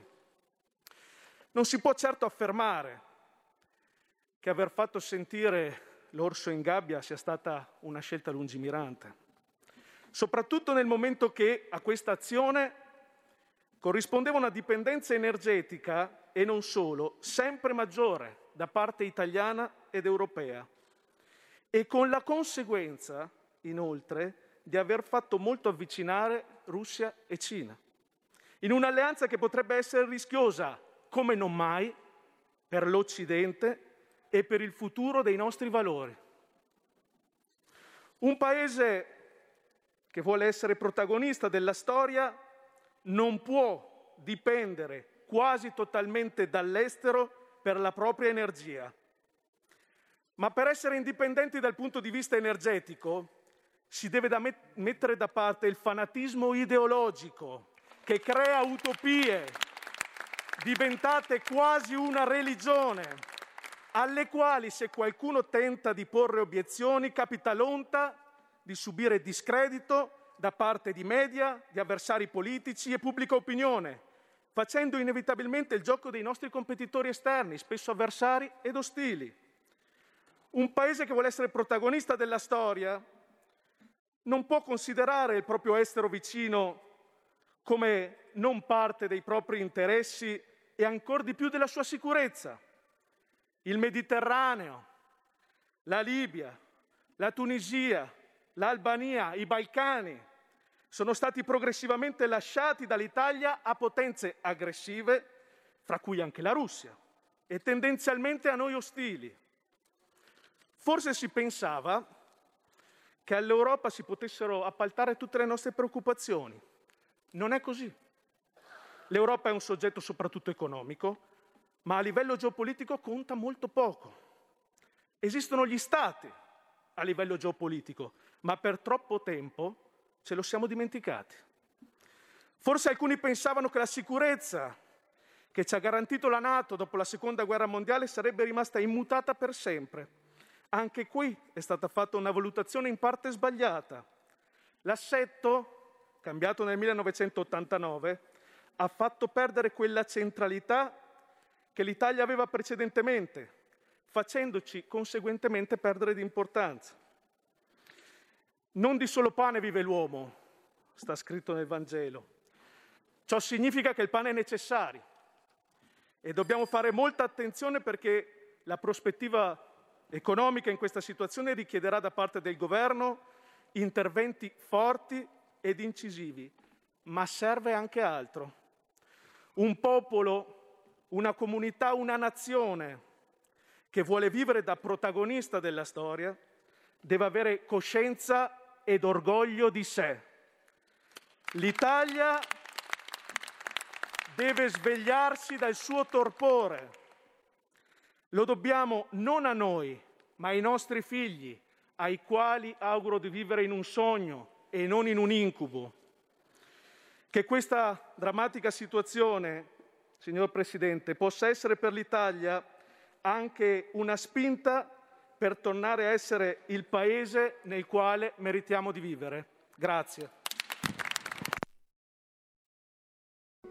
Da oggi la tua radio è ascoltabile anche con la televisione in digitale. Sul telecomando della televisione digitale o del tuo ricevitore digitale puoi scegliere se vedere la TV o ascoltare la radio. Risintonizza i canali radio e troverai anche Radio Libertà, canale 252. La tua radio. Il senatore Salvini ne ha facoltà per 5 minuti. Grazie Presidente. Questo è il momento dell'unità, della preghiera. Ogni parola che porti fuori dalla comunione di intenti è una parola fuori luogo, sia in Italia che all'estero. Polemizzare su questioni nazionali, su questioni interne, su questioni economiche, su questioni sanitarie, quando ci sono dei bimbi in fuga dalla guerra è assolutamente qualcosa che nessuno merita, che il Paese non merita. Quindi io conto che settimana prossima ci sia una risoluzione comune di tutto il Parlamento, perché di fronte alle bombe non ci sono maggioranza e opposizione. Di fronte alle bombe c'è il no alla guerra di tutti, senza se e senza ma. Quindi mi rifiuto di pensare che ci siano documenti diversi. Sicuramente chi aggredisce è il colpevole e chi è aggredito va difeso. Sicuramente bisogna partire dai più deboli, al di là dei principi. Faccio un esempio con cui ho avuto modo di relazionarmi stamattina. I bimbi. Ci sono 15 bimbi malati di cancro ricoverati in ospedale a Kiev e 4 nascosti in appartamento, seguiti da una fondazione italiana Sole Terre. Approfitto non solo di questi 3 minuti nell'aula del Senato, ma anche di qualcuno che fosse davanti alla televisione in attesa che la diplomazia e gli stati facciano il loro. Oggi si può aiutare, si può intervenire, si devono salvare e soccorrere questi bambini e l'Italia ha il dovere di spalancare le porte a chi scappa dalla guerra vera, ai profughi veri. Spesso si parla di profughi finti e di guerre finte. Questi sono profughi veri in fuga da guerra vera e quindi unità, a maggior ragione stona come l'Unione Europea, sotto i cui occhi accadeva tutto quello che stiamo vedendo adesso, missili, bombe, sangue, morti. Nei mesi passati se la prendesse con la Polonia o con l'Ungheria. Le aggressioni altrui dipendono anche dalla debolezza e dalle fughe dell'Occidente. Se scappi dall'Afghanistan, se scappi dalla Libia, se scappi dalla tua responsabilità e crei dei vuoti, nella storia e nella vita i vuoti li riempie qualcun altro. E se questo qualcun altro è aggressivo, dobbiamo guardare in casa nostra. È fondamentale il ruolo del Vaticano, del Santo Padre, diplomazia, soccorso e, per chi crede, preghiera. Dico diplomazia perché se alla guerra rispondi con la guerra non sortisce alcun risultato positivo. Se servono le sanzioni, si applichino le sanzioni, per carità di Dio. Però in questo momento Zelensky ha chiesto un dialogo con Putin, Putin ha chiesto un dialogo con Zelensky. La Francia si fa avanti. Presidente, lei rappresenta un Paese che sul dialogo, sull'equilibrio e sulla mediazione ha fondato la sua cultura. Qualcuno l'ha attaccata nei giorni scorsi in maniera vergognosa. L'Italia è espressione di dialogo e di equilibrio. Si faccia avanti e porti avanti il peso del nostro Paese. A nome di tutti. Qua non siamo al derby. Sembrava, guardando qualche trasmissione televisiva, quello ha strizzato l'occhio a Putin, questo è filorusso, quello è antirusso, e quello è filonazista, quello è antinazista. Qua ci sono le bombe, ci sono 100.000 persone in fuga, ci sono risposte da dare. Non si tratta a far la gara a chi urla di più. La sua pacatezza e la sua compostezza che rappresentano la storia d'equilibrio italiana, da Aldo Moro a Craxi, a Prodi, a Berlusconi, la porti avanti perché siamo nel giusto. Il dialogo non è mai sconfitta in partenza. Io ho idee diverse su altri temi, ma su questo dobbiamo essere compatti. Un accenno al volo sulle fughe. Indegna la fuga in Afghanistan, indegna la fuga dalla Libia, indegna la fuga italiana negli anni scorsi da un'autosufficienza energetica che è fondamentale. Van bene le rinnovabili, va bene produrre più gas, non possiamo essere l'unico dei grandi paesi al mondo che dice no al nucleare per motivi ideologici che non hanno più nessun senso di esistere sulla faccia della terra. Ultimo accenno, sono partito dai bambini, chiudiamo coi bambini, perché guardiamo la demografia, Presidente. Il primo paese europeo nell'elenco della popolazione è arriva al 19° posto, la Germania. L'Italia al 24° posto. Fra i primi 30 paesi al mondo per popolazione, l'Unione Europea, che si spegne, che si vergogna delle sue radici, che fugge, ha solo 4 paesi sui primi 30 per popolazione. Il futuro di questa orribile tragedia che dobbiamo fermare con ogni mezzo necessario passa dalla pace, dai bambini e dalla famiglia. Se lavoriamo insieme ce la facciamo. Presidente, porti il nome dell'Italia ovunque nel nome del dialogo. A noi la guerra non piace mai.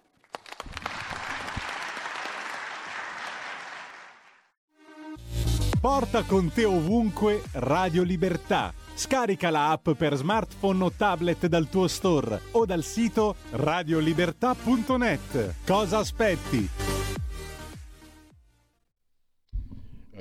Riprendiamo la diretta Radio Libertà. Allora, avete sentito Mario Draghi, avete sentito Lorenzo Fontana, avete sentito Matteo Salvini. Apriamo le linee se volete commentare ciò che vi abbiamo fatto sentire. E intanto sono arrivati alcuni WhatsApp. L'Italia, dunque, aspetta, ce ne sono di più qua. Maurizio: fa bene Draghi e il governo a preparare 3.500 soldati per rendere sicure le città nostre e difendere i confini nostri dalle invasioni clandestine. Forse ne metterei anche di più, tanto sono stanchi di allenarsi sempre senza fare nulla sul serio. Trilussa: i grandi sono sempre aggiornati anche dopo secoli, fallo sentire ancora. E sì, 1914, tanto sono andato a vedere, perché mi sembrava strano il riferimento alle borse, pensavo fosse stato inserito, no, lo aveva già inquadrato, quindi Trilussa. No, sai cosa, Maurizio, magari spero di non avere troppe occasioni per farla sentire, perché spero che quello che sta succedendo in Ucraina termini cessi al più presto. però riscoprire il pensiero di grandi che, guarda caso, sono un po' nascosti, no? Trilussa sembra che non appartenga a nessuno. Componeva e scriveva per il popolo, cose che erano scomode per il potere. Non viene accolto sicuramente tra la cultura d'élite, Trilussa, e noi popolo forse l'abbiamo un po' dimenticato. Vabbè, basta. Abbiamo un Parlamento che non viene considerato tramite sempre voti di fiducia, ma ha imparato a applaudire più volte per esistere nei discorsi. Con Maurizio sempre, flick flock, pensate anch'io. Siamo però bravi a applaudire. Italia si è disgregata, va verso il fallimento, e tutto senza nemmeno una guerra armata. Siamo bravi. E poi ancora Pippo, c'è il tenerone. Lala mi manda la foto del comico che è scomparso qualche mese fa, Drive-In, c'era questo personaggio meraviglioso, Pippo, il tenerone, Gianfranco D'Angelo, vestito col costume di una specie di coniglio rosa. Sgnappa, forza e coraggio, che la vita è un passaggio. Buon fine settimana, grazie anche a Lalla. Diamo aggiornamenti. Dunque, l'ANSA: Kiev assediata, il giorno più difficile, Putin all'esercito ucraino, prendete potere. Draghi: pronti 1.400 militari, ulteriori 2.000 disponibili, abbiamo appena sentito. Le borse sperano nei negoziati, BCE è pronta a tutto per la stabilità. Ucraina, la cronaca, la NATO, la Russia ha ridotto in frantumi la pace in Europa. Una donna di Ciuguay racconta: sono salva per miracolo. La guerra vista dal mondo, i reportage dei corrispondenti, prime ripercussioni sullo sport, è spostata la finale di Champions, è spostata a Parigi. È il giorno più nero per Kiev, il racconto dell'inviato, Mattarella Norcia, l'Unione Europea non può accettare la follia della guerra, RT mai così basso da giugno, ospedali sempre meno pieni.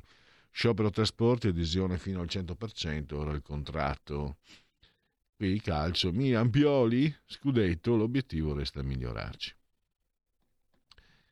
Corriere, Kiev assediata, Putin all'esercito ucraino, via Zelensky e prendete il potere, non mi aspetto accordi con banda di drogati e neonazisti. Le borse annullano le perdite di ieri, lo spread torna a 160 punti. I palazzi sventrati, la fuga infinita, in fila per 15 ore per lasciare Kiev. Ma cosa vuole davvero lo zar? Putin non rinuncerà a tenere alta la tensione con attacchi cibernetici e provocazioni. Lo dice la giornalista premio Pulitzer, Applebaum. Lui non funziona come noi, non so se ha paura della morte o di perdere il potere. L'Unione Europea pronta a congelare i beni di Putin e Lavrov, le ultime sanzioni contro la Russia, il tweet di Zelensky su Draghi e la loro telefonata mancata, qui si continua a lottare. Le ultime parole dei 13 marinai ucraini di guardia su Snake Island, l'insulto ai russi prima di farsi uccidere, le basi NATO, le bollette, i profughi, che cosa può succedere adesso in Italia, la via cinese del gas russo, il gasdotto in Siberia che cambierà gli equilibri. Cosa dice Repubblica? Zelensky a Mosca, trattiamo, ma Putin chiede all'esercito ucraino di prendere il potere. Poi sarà più facile l'accordo. Resta aggiornato sul conflitto in Ucraina. Donna ucraina sfida un soldato russo, mettimi semi di girasoli nelle tasche, cresceranno quando morirai. Con l'Ucraina, con la Russia, non solo USA e Cina, da Cuba al Giappone, dal Brasile all'India, chi sta con chi. La rabbia e il dolore degli ucraini che vivono in Italia, ora abbiamo paura, non riusciamo più neanche a parlare con i nostri cari. Quali sono le 7 centrali a carbone italiane che Draghi potrebbe riaprire per compensare il gas russo?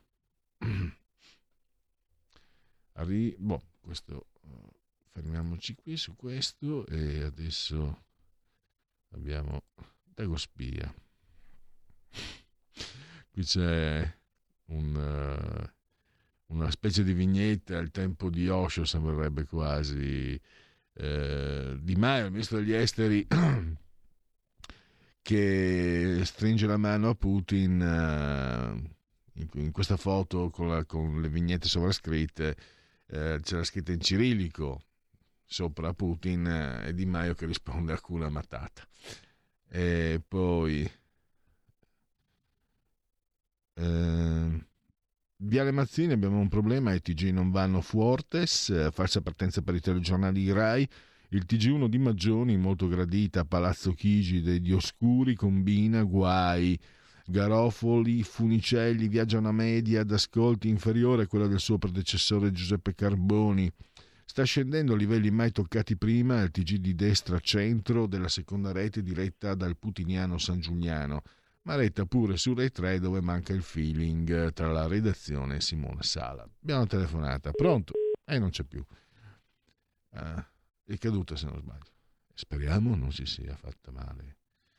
Dino Zoff, giornali unificati, il capitano d'Italia è stato zitto per una vita, arrivato a 80 anni apre le valvole. Se dopo un gol mi fai un balletto davanti alla faccia posso darti anche un calcio del sedere. La simulazione poi è insopportabile, vedere certe scene mi fa uscire di testa. Le frasi di Berlusconi dopo la finale persa con la Francia andarono oltre la critica, dimettersi fu un gesto rivoluzionario. Le vergognose frasi di Berlusconi, schifose e oscene, se posso dirlo io, rivolte a Dino Zoff nel 2000. Una delle cose più schifose che mi ricordi a livello pubblico. La critica di mettersi fu un gesto rivoluzionario, la parata su Oscar, lo scopone con Pertini, Papa Wojtyla che lo definì collega, la rivalità con Albertosi. Le sanzioni contro la Russia non funzionano? Proviamo a svuotare le tasche direttamente a Putin. Secondo il Financial Times, l'Unione Europea si prepara a congelare gli asset del presidente russo e del ministro degli esteri Sergei Lavrov, la misura sarà inclusa nel secondo pacchetto di sanzioni la cui approvazione sarà finalizzata stasera, ma Putin e Lavrov non saranno colpiti da un divieto dei viaggi, così da lasciare aperta la porta alla diplomazia. E qui Claudio che scrive, neanche il Duce veniva tanto applaudito, Cazzari, scrive Claudio. E poi qui qualcuno mi ha scritto migranti e quindi a chiamata rispondo l'uomo e ecco qua Trilussa che mi manda grazie comunque Alessandro l'uomo e la scimmia, l'uomo disse alla scimmia sei brutta, dispettosa, ma quanto sei ridicola, ma come sei curiosa, quando ti vedo rido che non so quanto, la scimmia disse sfido, ti rassomiglio tanto, Trilussa. E c'è una cosa che sarebbe da dire in friulano, il maiale che dice all'asino, e in friulano ti so proprio stupido, ma di altro lì ti so ma un ignorante stupido, e l'asino che risponde tu però non ti so se il pulcì dall'ampassat. Pausa. Un nuovo modo per sostenere la tua radio. Visita Radiolibertà.net. Ti basta un click e potrai versare il tuo contributo volontario direttamente online. Potrai donare con ogni tipo di carta di credito, anche prepagata. Ti aspettiamo online su Radiolibertà.net. Sostieni la tua radio con il tuo contributo volontario. Radio Libertà. La tua radio. Diamo voce alla nostra gente. Stai ascoltando Radio Libertà, la tua voce libera, senza filtri né censure, la tua radio.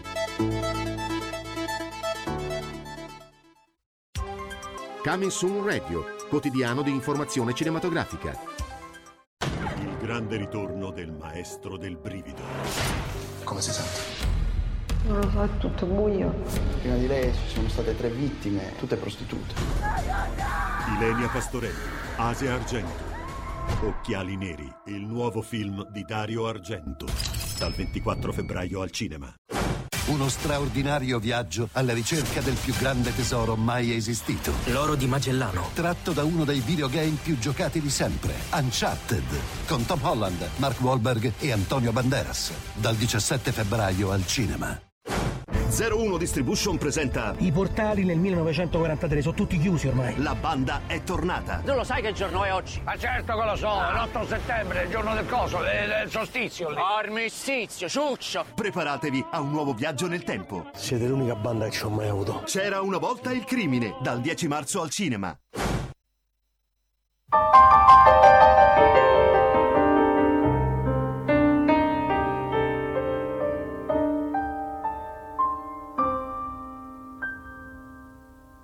Due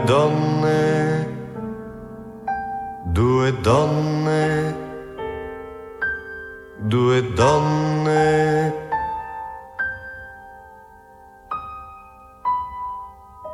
da quando sei sposata non è più come prima, ti trovo un po' cambiata, l'amore ti rovina.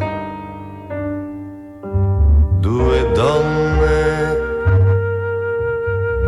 donne insieme nel bagno,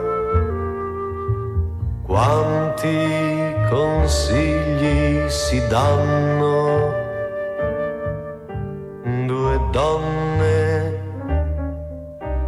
Due donne si scambiano le creme, forse si vogliono bene. Due donne, una donna si specchia, sa di non essere vecchia. Due donne si guardano i seni coi loro dolci problemi. Da quando sei sposata tra noi tutto è finito, davvero sei cambiata, e poi c'è tuo marito. Due donne.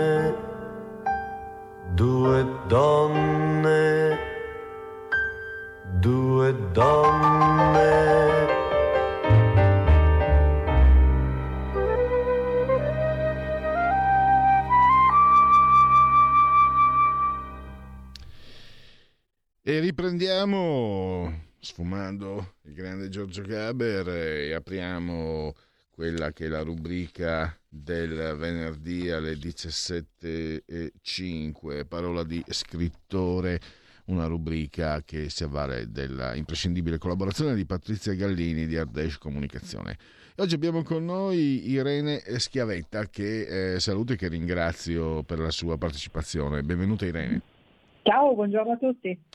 Allora, a parte che la prima domanda di curiosità, questo tuo passaggio da musicista a scrittrice, anzi è uno sdoppiamento, però andiamo con ordine. Prima di tutto presentiamo il tuo libro, che si intitola Cuneo Rosso Sangue, Armando Dal Massa e Segreti del Conservatorio, Fratelli Frilli Editori, in versione ebook praticamente 6 euro, brossura 12,25, 224 pagine. Lo trovate ovviamente nelle librerie e online. Partiamo da qui. Cuneo Rosso Sangue. Cuneo, sorprende questa città piemontese. Diciamo rinvenire questo nome di una città piemontese. Noi qui magari siamo spesso abituati a sentire Milano è citata. Andiamo con Orri, come nasce il titolo allora? Come proscenio dell'opera? Allora, è molto semplice in realtà, perché io lavoro a Cuneo da una dozzina di anni e ho fatto in tempo ovviamente a conoscere tutta una serie di persone, situazioni, ambienti, anche a volte molto particolari legati al conservatorio di musica, visto che appunto l'atmosfera ormai è entrata, fa parte del mio DNA quasi come una seconda città di adozione, ho pensato di provare a giocare, diciamo, con quello che è gli ambienti di lavoro e a metterci dentro un bel delitto.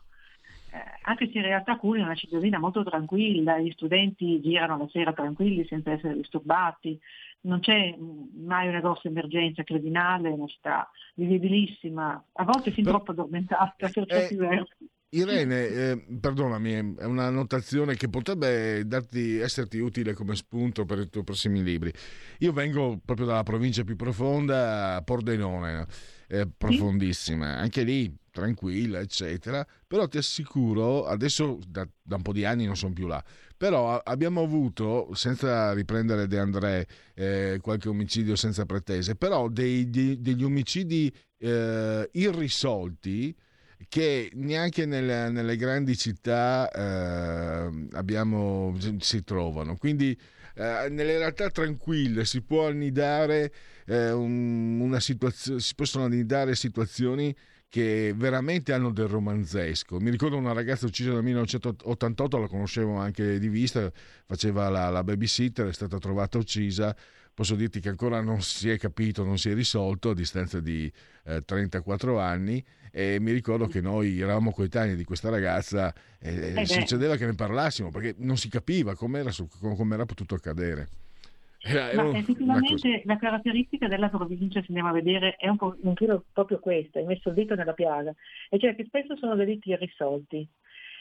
Forse perché le persone che si trovano a seguire le indagini all'inizio, perlomeno nella fase iniziale, non hanno tutta questa abitudine a seguire indagini di omicidio, forse per questo, mentre le persone che se ne occupano nelle grandi città hanno, come dire, un pochino più l'allenamento mentale a un certo tipo di eventi. Comunque nel mio caso è stata una scelta legata più che altro al divertimento, di mettere in quegli stessi ambienti dove io entro e esco ogni giorno per lavorare, di mettere appunto un delitto. Io non è il primo giallo che scrivo, ne ho scritti degli altri precedentemente ambientati nella mia città natale di adozione, che anche questa, che è Savona, e quindi con un'attenzione a un tipo di mentalità acquisitamente ligure e tutte altre dinamiche tra le persone rispetto a quelle piemontesi.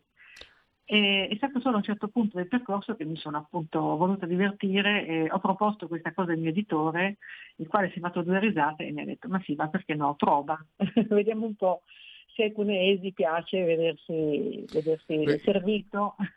Tu hai scritto altri 5 romanzi gialli, sempre per Fratelli Frilli, insieme a Fiorenza Giorgi, ho letto. Esatto, sì. E quindi adesso ti sei cimentata. Una curiosità, visto che grosso modo lo posso considerare alla lontana indegnamente mio collega, Armando Dalmasso, un giornalista freelance, come mai è lui colui che conduce in qualche modo, colui che indaga? Perché hai puntato su un giornalista, non magari sul classico investigatore o commissario o ispettore? Ma guarda, la creazione, diciamo, di un personaggio completamente nuovo come catalizzatore, come nuovo protagonista di un eventuale, poi vedremo forse anche serie, è stata molto laboriosa, perché noi abbiamo visto sia nei romanzi che leggiamo, sia in televisione, tutta una serie di scelte a volte anche bizzarre, no? Ci sono addirittura i preti che fanno le indagini, le suore, tutta una serie di poliziotti di vario ordine e grado, c'è una grandissima varietà. Nei gialli precedenti io e Fiorenza Giorgi avevamo come protagonista un magistrato, quindi una persona che si deve attenere molto alle regole delle indagini, che se per caso interroga una persona deve farlo secondo dei criteri ben precisi e che non può ovviamente andare fuori dal seminato per ovvi motivi, diciamo, legati alla sua professione. E quando ho voluto creare un nuovo personaggio, ho pensato invece a una persona più libera, una persona che può anche fare delle domande impertinenti, una persona che può anche andare a ficcare il naso di persona senza avere magari una traccia abbastanza solida, come invece dovrebbe fare un inquirente, diciamo, regolare. Quindi ho voluto provare ad avere un protagonista un pochino più naif e che può anche prendere delle cantonate senza che questo si ripercuota sulla sua vita lavorativa. E diventa un quasi per caso il protagonista di un giallo. In realtà la colpevole di tutto è Fiona McQueen, la sua compagna di avventure, una ragazza di origine irlandese, alta 1,80 m, con i capelli rossi, un tipo molto deciso e spavaldo, che invece ha proprio il gusto dell'indagine, e che è lei che lo trascina praticamente in questa indagine, facendogli anche correre poi un sacco di rischi personali, perché alla fine anche lui si troverà in un serio pericolo. E non posso dire di più perché altrimenti roviniamo la festa. In questa, questo termine moderno che io detesto, ma comunque è il più azzeccato, non spoileriamo. Però una cosa... Non si può. Ecco, volevo chiederti, ti sei divertita a descrivere quello che è il tuo luogo di lavoro? Stavo pensando mentre parlavi, io qua nella redazione di Radio Libertà un giorno arrivo e trovo il nostro tecnico Giulio Cesare Carnelli sgozzato e comincio a immaginarvi cosa potrebbe nascere qualcosa del genere, sì, qualcosa del genere. Ho evitato di pestare i piedi ai colleghi reali, carne e ossa, inventandomi ad esempio dei docenti di strumenti che non esistono. Nel Conservatorio di Cuneo ad esempio non c'è un docente di fisarmonica, e quindi io invece l'ho messo tra i protagonisti del romanzo. Non esiste un docente di mandolino e io invece l'ho messo, quindi ho evitato, insomma, ho cercato di fare delle scelte politicamente corrette per evitare di farmi licenziare il tronco dal direttore. E la vecchia strega? La vecchia strega non esiste perché i colleghi di pianoforte sono tutti giovani e uomini, quindi la vecchia strega al massimo posso essere io, ecco, che a mia volta insegno pianoforte.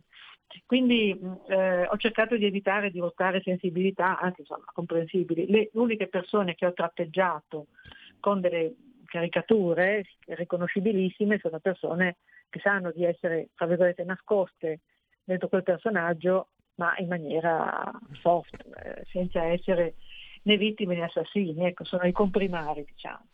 Però i colleghi si divertono un mondo a riconoscere questo e quello dei loro studenti anche. Ad esempio i nomi dei personaggi io li ho presi tutti da quelli dei miei studenti. E quindi quando si vanno a cercare dicono io sono diventato il caporedattore, io sono diventato la vittima. E poi c'è stato un giornalista che lavora proprio veramente alla stampa di Cuneo, che ringrazio molto, si chiama Lorenzo Boratto, che io ho conosciuto perché per molti anni mi sono occupata dell'ufficio stampa del Conservatorio, e quindi sono andata a intervistarlo per chiedergli come vive un giornalista a Cuneo, che vita fa, come si svolge la sua attività. E ho ricamato il personaggio su un giornalista che esiste davvero. Una curiosità, se me lo concedi, personale, quasi intima. Per partire da lontano, Schopenhauer considera l'espressione musicale il livello più vicino alla perfezione a cui può giungere l'essere umano. Io amo profondamente la musica. Personalmente, Irene, se io sapessi suonare non farei altro nella mia esistenza. È chiaro che questo è un pensiero personalissimo mio. Perché hai sentito anche questa esigenza? Come mai? Come ti è nata anche l'esigenza di scrivere anche con successo? Ma... non mi ricordo, perché io ho cominciato a scrivere racconti, fiabe, cose così che ero ancora una bambina. È un mio modo, diciamo, normale di passare il tempo libero. Ecco, io non sono di quelle persone che vanno a fare shopping, ci sono tante cose, non mi interessa guardare la televisione, insomma, tanti momenti di relax che altri possono sembrare piacevoli, per me non lo sono. Invece mi sono sempre divertita a inventare storie, ascoltare anche storie, inventare storie, situazioni, personaggi, ambienti, e quindi è stata una cosa abbastanza naturale per me, che è nata insieme alla musica. Io mi occupo di musica da quando avevo 4 anni di età e quindi i miei ricordi sono abbastanza sbiaditi. ma sono sicura perché l'ho ritrovato. Il mio primo libro l'ho scritto che avevo 10 anni. Era un libretto forse ridicolo, però evidentemente faceva parte della mia natura, semplicemente così, niente di particolare, ecco. Assolutamente, Chiara. E volevo chiederti adesso invece, lo chiedo, è una domanda d'obbligo per capire anche, far capire anche ai nostri ascoltatori grosso modo lo stile che ritroveranno chi ha scritto questo libro. I tuoi la parola riferimenti qualcuno la gradisce, qualcuno meno, ma diciamo più semplicemente non so quali sono, se ci sono stati autori preferiti, se ci sono stati autori a cui ti sei in qualche modo ispirata, oltre naturalmente alla narrativa. Io non escludo, anzi metto il cinema sicuramente, le serie televisive che da alcuni anni, quelle statunitensi, quelli anglosassoni ovviamente, quelle italiane le lasciamo perdere se posso dirlo, serie statunitensi noir o gialle che dir si voglia, che non raramente raggiungono livelli piuttosto elevati di qualità. Ecco, hai attinto? Ma io non ho più 20 anni, quindi i nomi che ti farò saranno un pochino datati. Fortero e Lucentini. Ma non sono mai datati, sono dei classici, sì. A dire la verità. Giorgio Cerbanenco. E poi Simenon. Beh. Simenon, ma non quello dei gialli in realtà, quello dei libri proprio. Ecco, questi qui posso dire che sono i miei riferimenti, anche se io sono una divoratrice di libri, dei generi più disparati, quindi nella mia testa frullano ricordi e suggestioni che sono veramente a 360 gradi. Ecco, però questi sono quelli che forse posso dire che mi hanno colpito più di tutti. E la scelta, l'opzione del libro, ecco, tanto è più un giallo o un noir, quello che leggeranno gli ascoltatori, Cuneo Rosso Sangue? Questo è più un giallo. Io sul noir sono stata negli altri romanzi, quelli non gialli. Cioè, i miei romanzi non gialli in realtà sono abbastanza dei noir.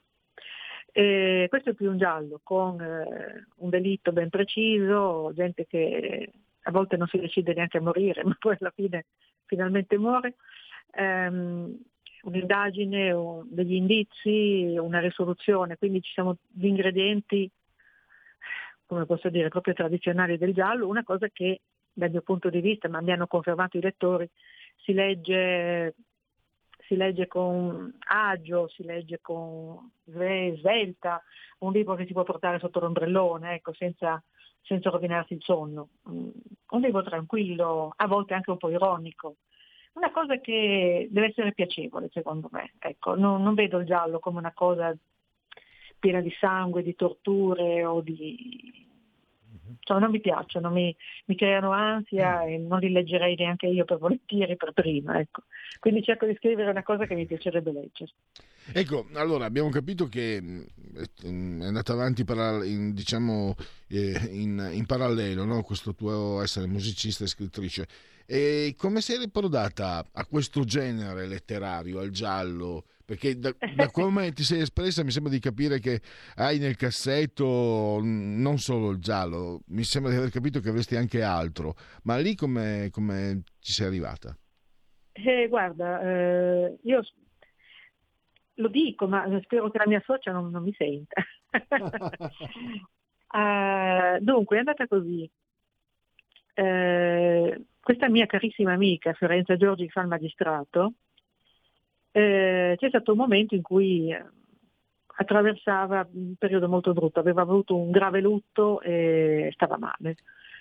Io andavo a trovarla e non riuscivo a inventare qualcosa per distrarla. Quando mi è venuto in mente di proporle di fare qualcosa insieme, visto che era un periodo che faceva freddo, non si poteva andare a fare scampagnate, le ho detto: ma perché non proviamo insieme a scrivere un libro? Ecco, era un modo per distrarre la mia amica. Visto che lei fa il magistrato, le ho proposto di scrivere un giallo, in modo di trovare quel piccolo spunto per farle passare qualche mezz'ora ogni tanto fuori dalla sua atmosfera un po' brutta nella quale viveva. E poi pensavo, e poi effettivamente avevo indovinato che lei avrebbe attinto ai ricordi di una vita passata a avere a che fare con i malfattori, ricordando questo poi particolare, a volte anche particolare molto buffo o incredibile, che l'avrebbe valorizzato, diciamo, da un punto di vista diverso dal solito il lavoro che aveva sempre fatto. E ha funzionato, perché abbiamo scritto il nostro primo giallo, che poi è andato benissimo, e appunto poi alla fine ci siamo divertite, la cosa ha continuato, il periodo del lutto è passato, ma i gialli hanno continuato a esistere. Ed è un'amicizia che io ho per questa cara ragazza, molto forte, per me è come una sorella, e sono sicura che la cosa è reciproca. E quindi è nato dall'amicizia. Beh, questo è bellissimo.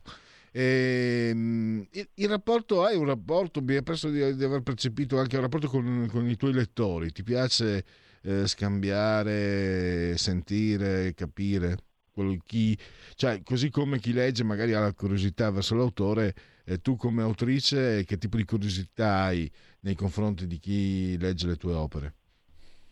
Ma in realtà non è che io abbia una curiosità particolare, però ogni tanto qualcuno mi viene a trovare o mi scrive, mi telefona, e allora magari ci incontriamo e riconosco e vedo i miei personaggi con gli occhi dei lettori. È un'esperienza bellissima, perché colgono degli aspetti che io magari non ho neanche immaginato.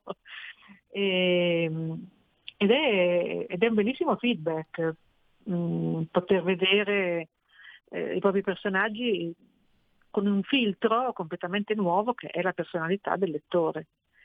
Ci sono dei lettori che sono affezionati ai nostri personaggi per degli aspetti che io consideravo secondari e che trovano alcune pagine piene di significato, quando per me invece erano soltanto delle pagine magari di collegamento tra una vicenda e l'altra. Ecco, quindi a volte ho scoperto dei lati della mia scrittura che io neanche conoscevo. Quindi mi piace parlare con le persone, sì, è divertente, anche se in realtà le persone che io preferisco frequentare sono quelle che mi danno invece poi gli spunti per i personaggi. Cioè, se devo descrivere un architetto, ad esempio, io cerco un architetto tra gli amici degli amici, lo vado a conoscere, gli faccio un sacco di domande e poi descrivo un architetto. Oppure un suo progetto, me lo faccio spiegare e poi lo descrivo. Oppure una malattia, vado da un chirurgo, da un medico, mi faccio spiegare la malattia e poi metto nel libro il medico e la malattia. Queste sono cose bellissime che permettono di conoscere il mondo con prospettive inedite. Ecco, ti piace molto, mi sembra, giocare è una parola sbagliata. No, mi piace molto giocare, sì. Ma con la realtà, con le cose reali, con le cose vere, comporre.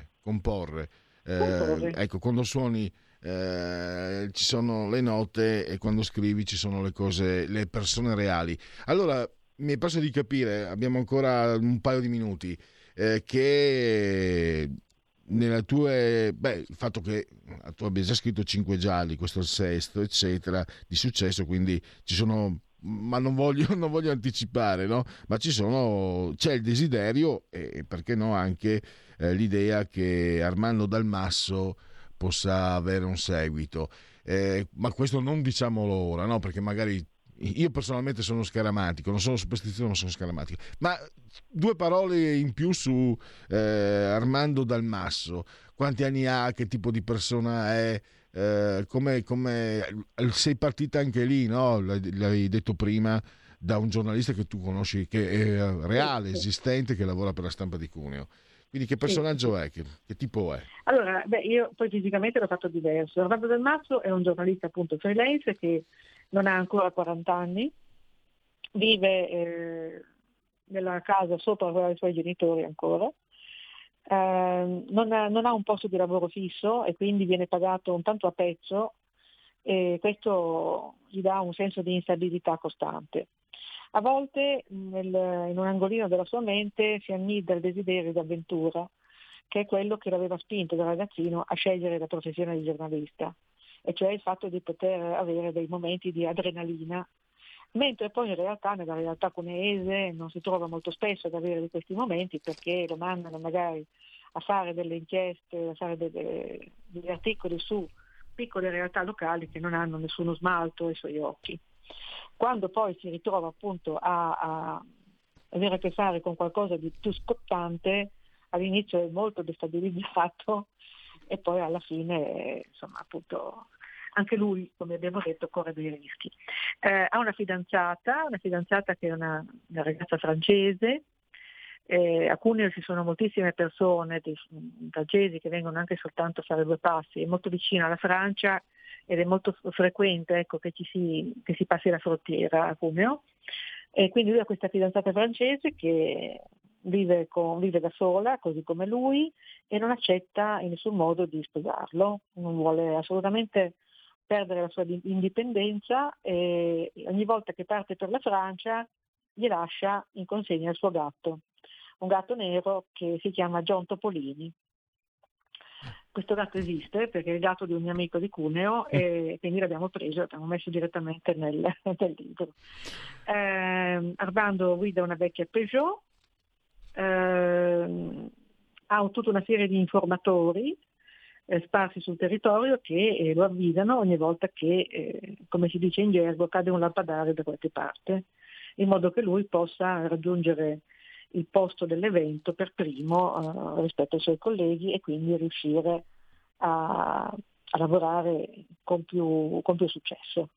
È piuttosto alto, è un ex obeso, si è rimesso in forma grazie a tanta forza di volontà e una bella dose di palestra, porta i capelli lunghi raccolti sulla nuca in un piccolo codino che si chiama Bammen, mi sembra, non so la pronuncia esatta, e dicono che ha un profilo greco, quindi probabilmente anche un bel ragazzo.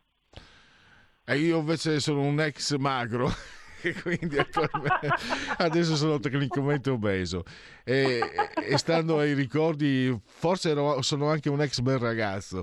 Beh, bellozzo, dai. Allora, i capelli lunghi anch'io, però io li tengo in coda sciolti.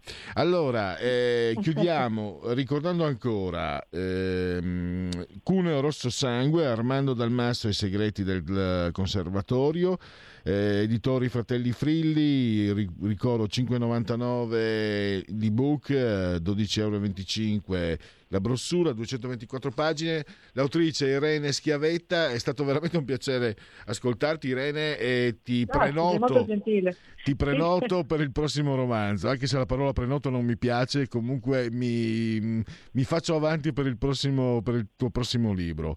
Grazie. Va bene, volentieri, d'accordo, sarà fatto. Grazie. grazie, buon proseguimento, buon ascolto a tutti. Siamo in chiusura, grazie a Giulio Cesare. Non starnutirmi in faccia, a parte che si sente in diretta tutto quello che fai, ma starnutirmi mi mette orrore. Già mi faceva orrore prima se uno starnutiva vicino a me mi viene, ma sempre adesso, poi dopo il Covid ancora peggio. No, veramente grande Giulio Cesare, ti ringrazio, e grazie a voi anche per aver scelto anche oggi Radio Libertà. Incombe la legge del gol con Matteo Furia e soci. Ah no, oggi non posso dire Bonifix Cencena a tutti, domani ci sarà il mio sacrificio. Allora, casomai Bonifix Cencena a tutti ve lo dirò domani. Ciao. Avete ascoltato Il Punto Politico.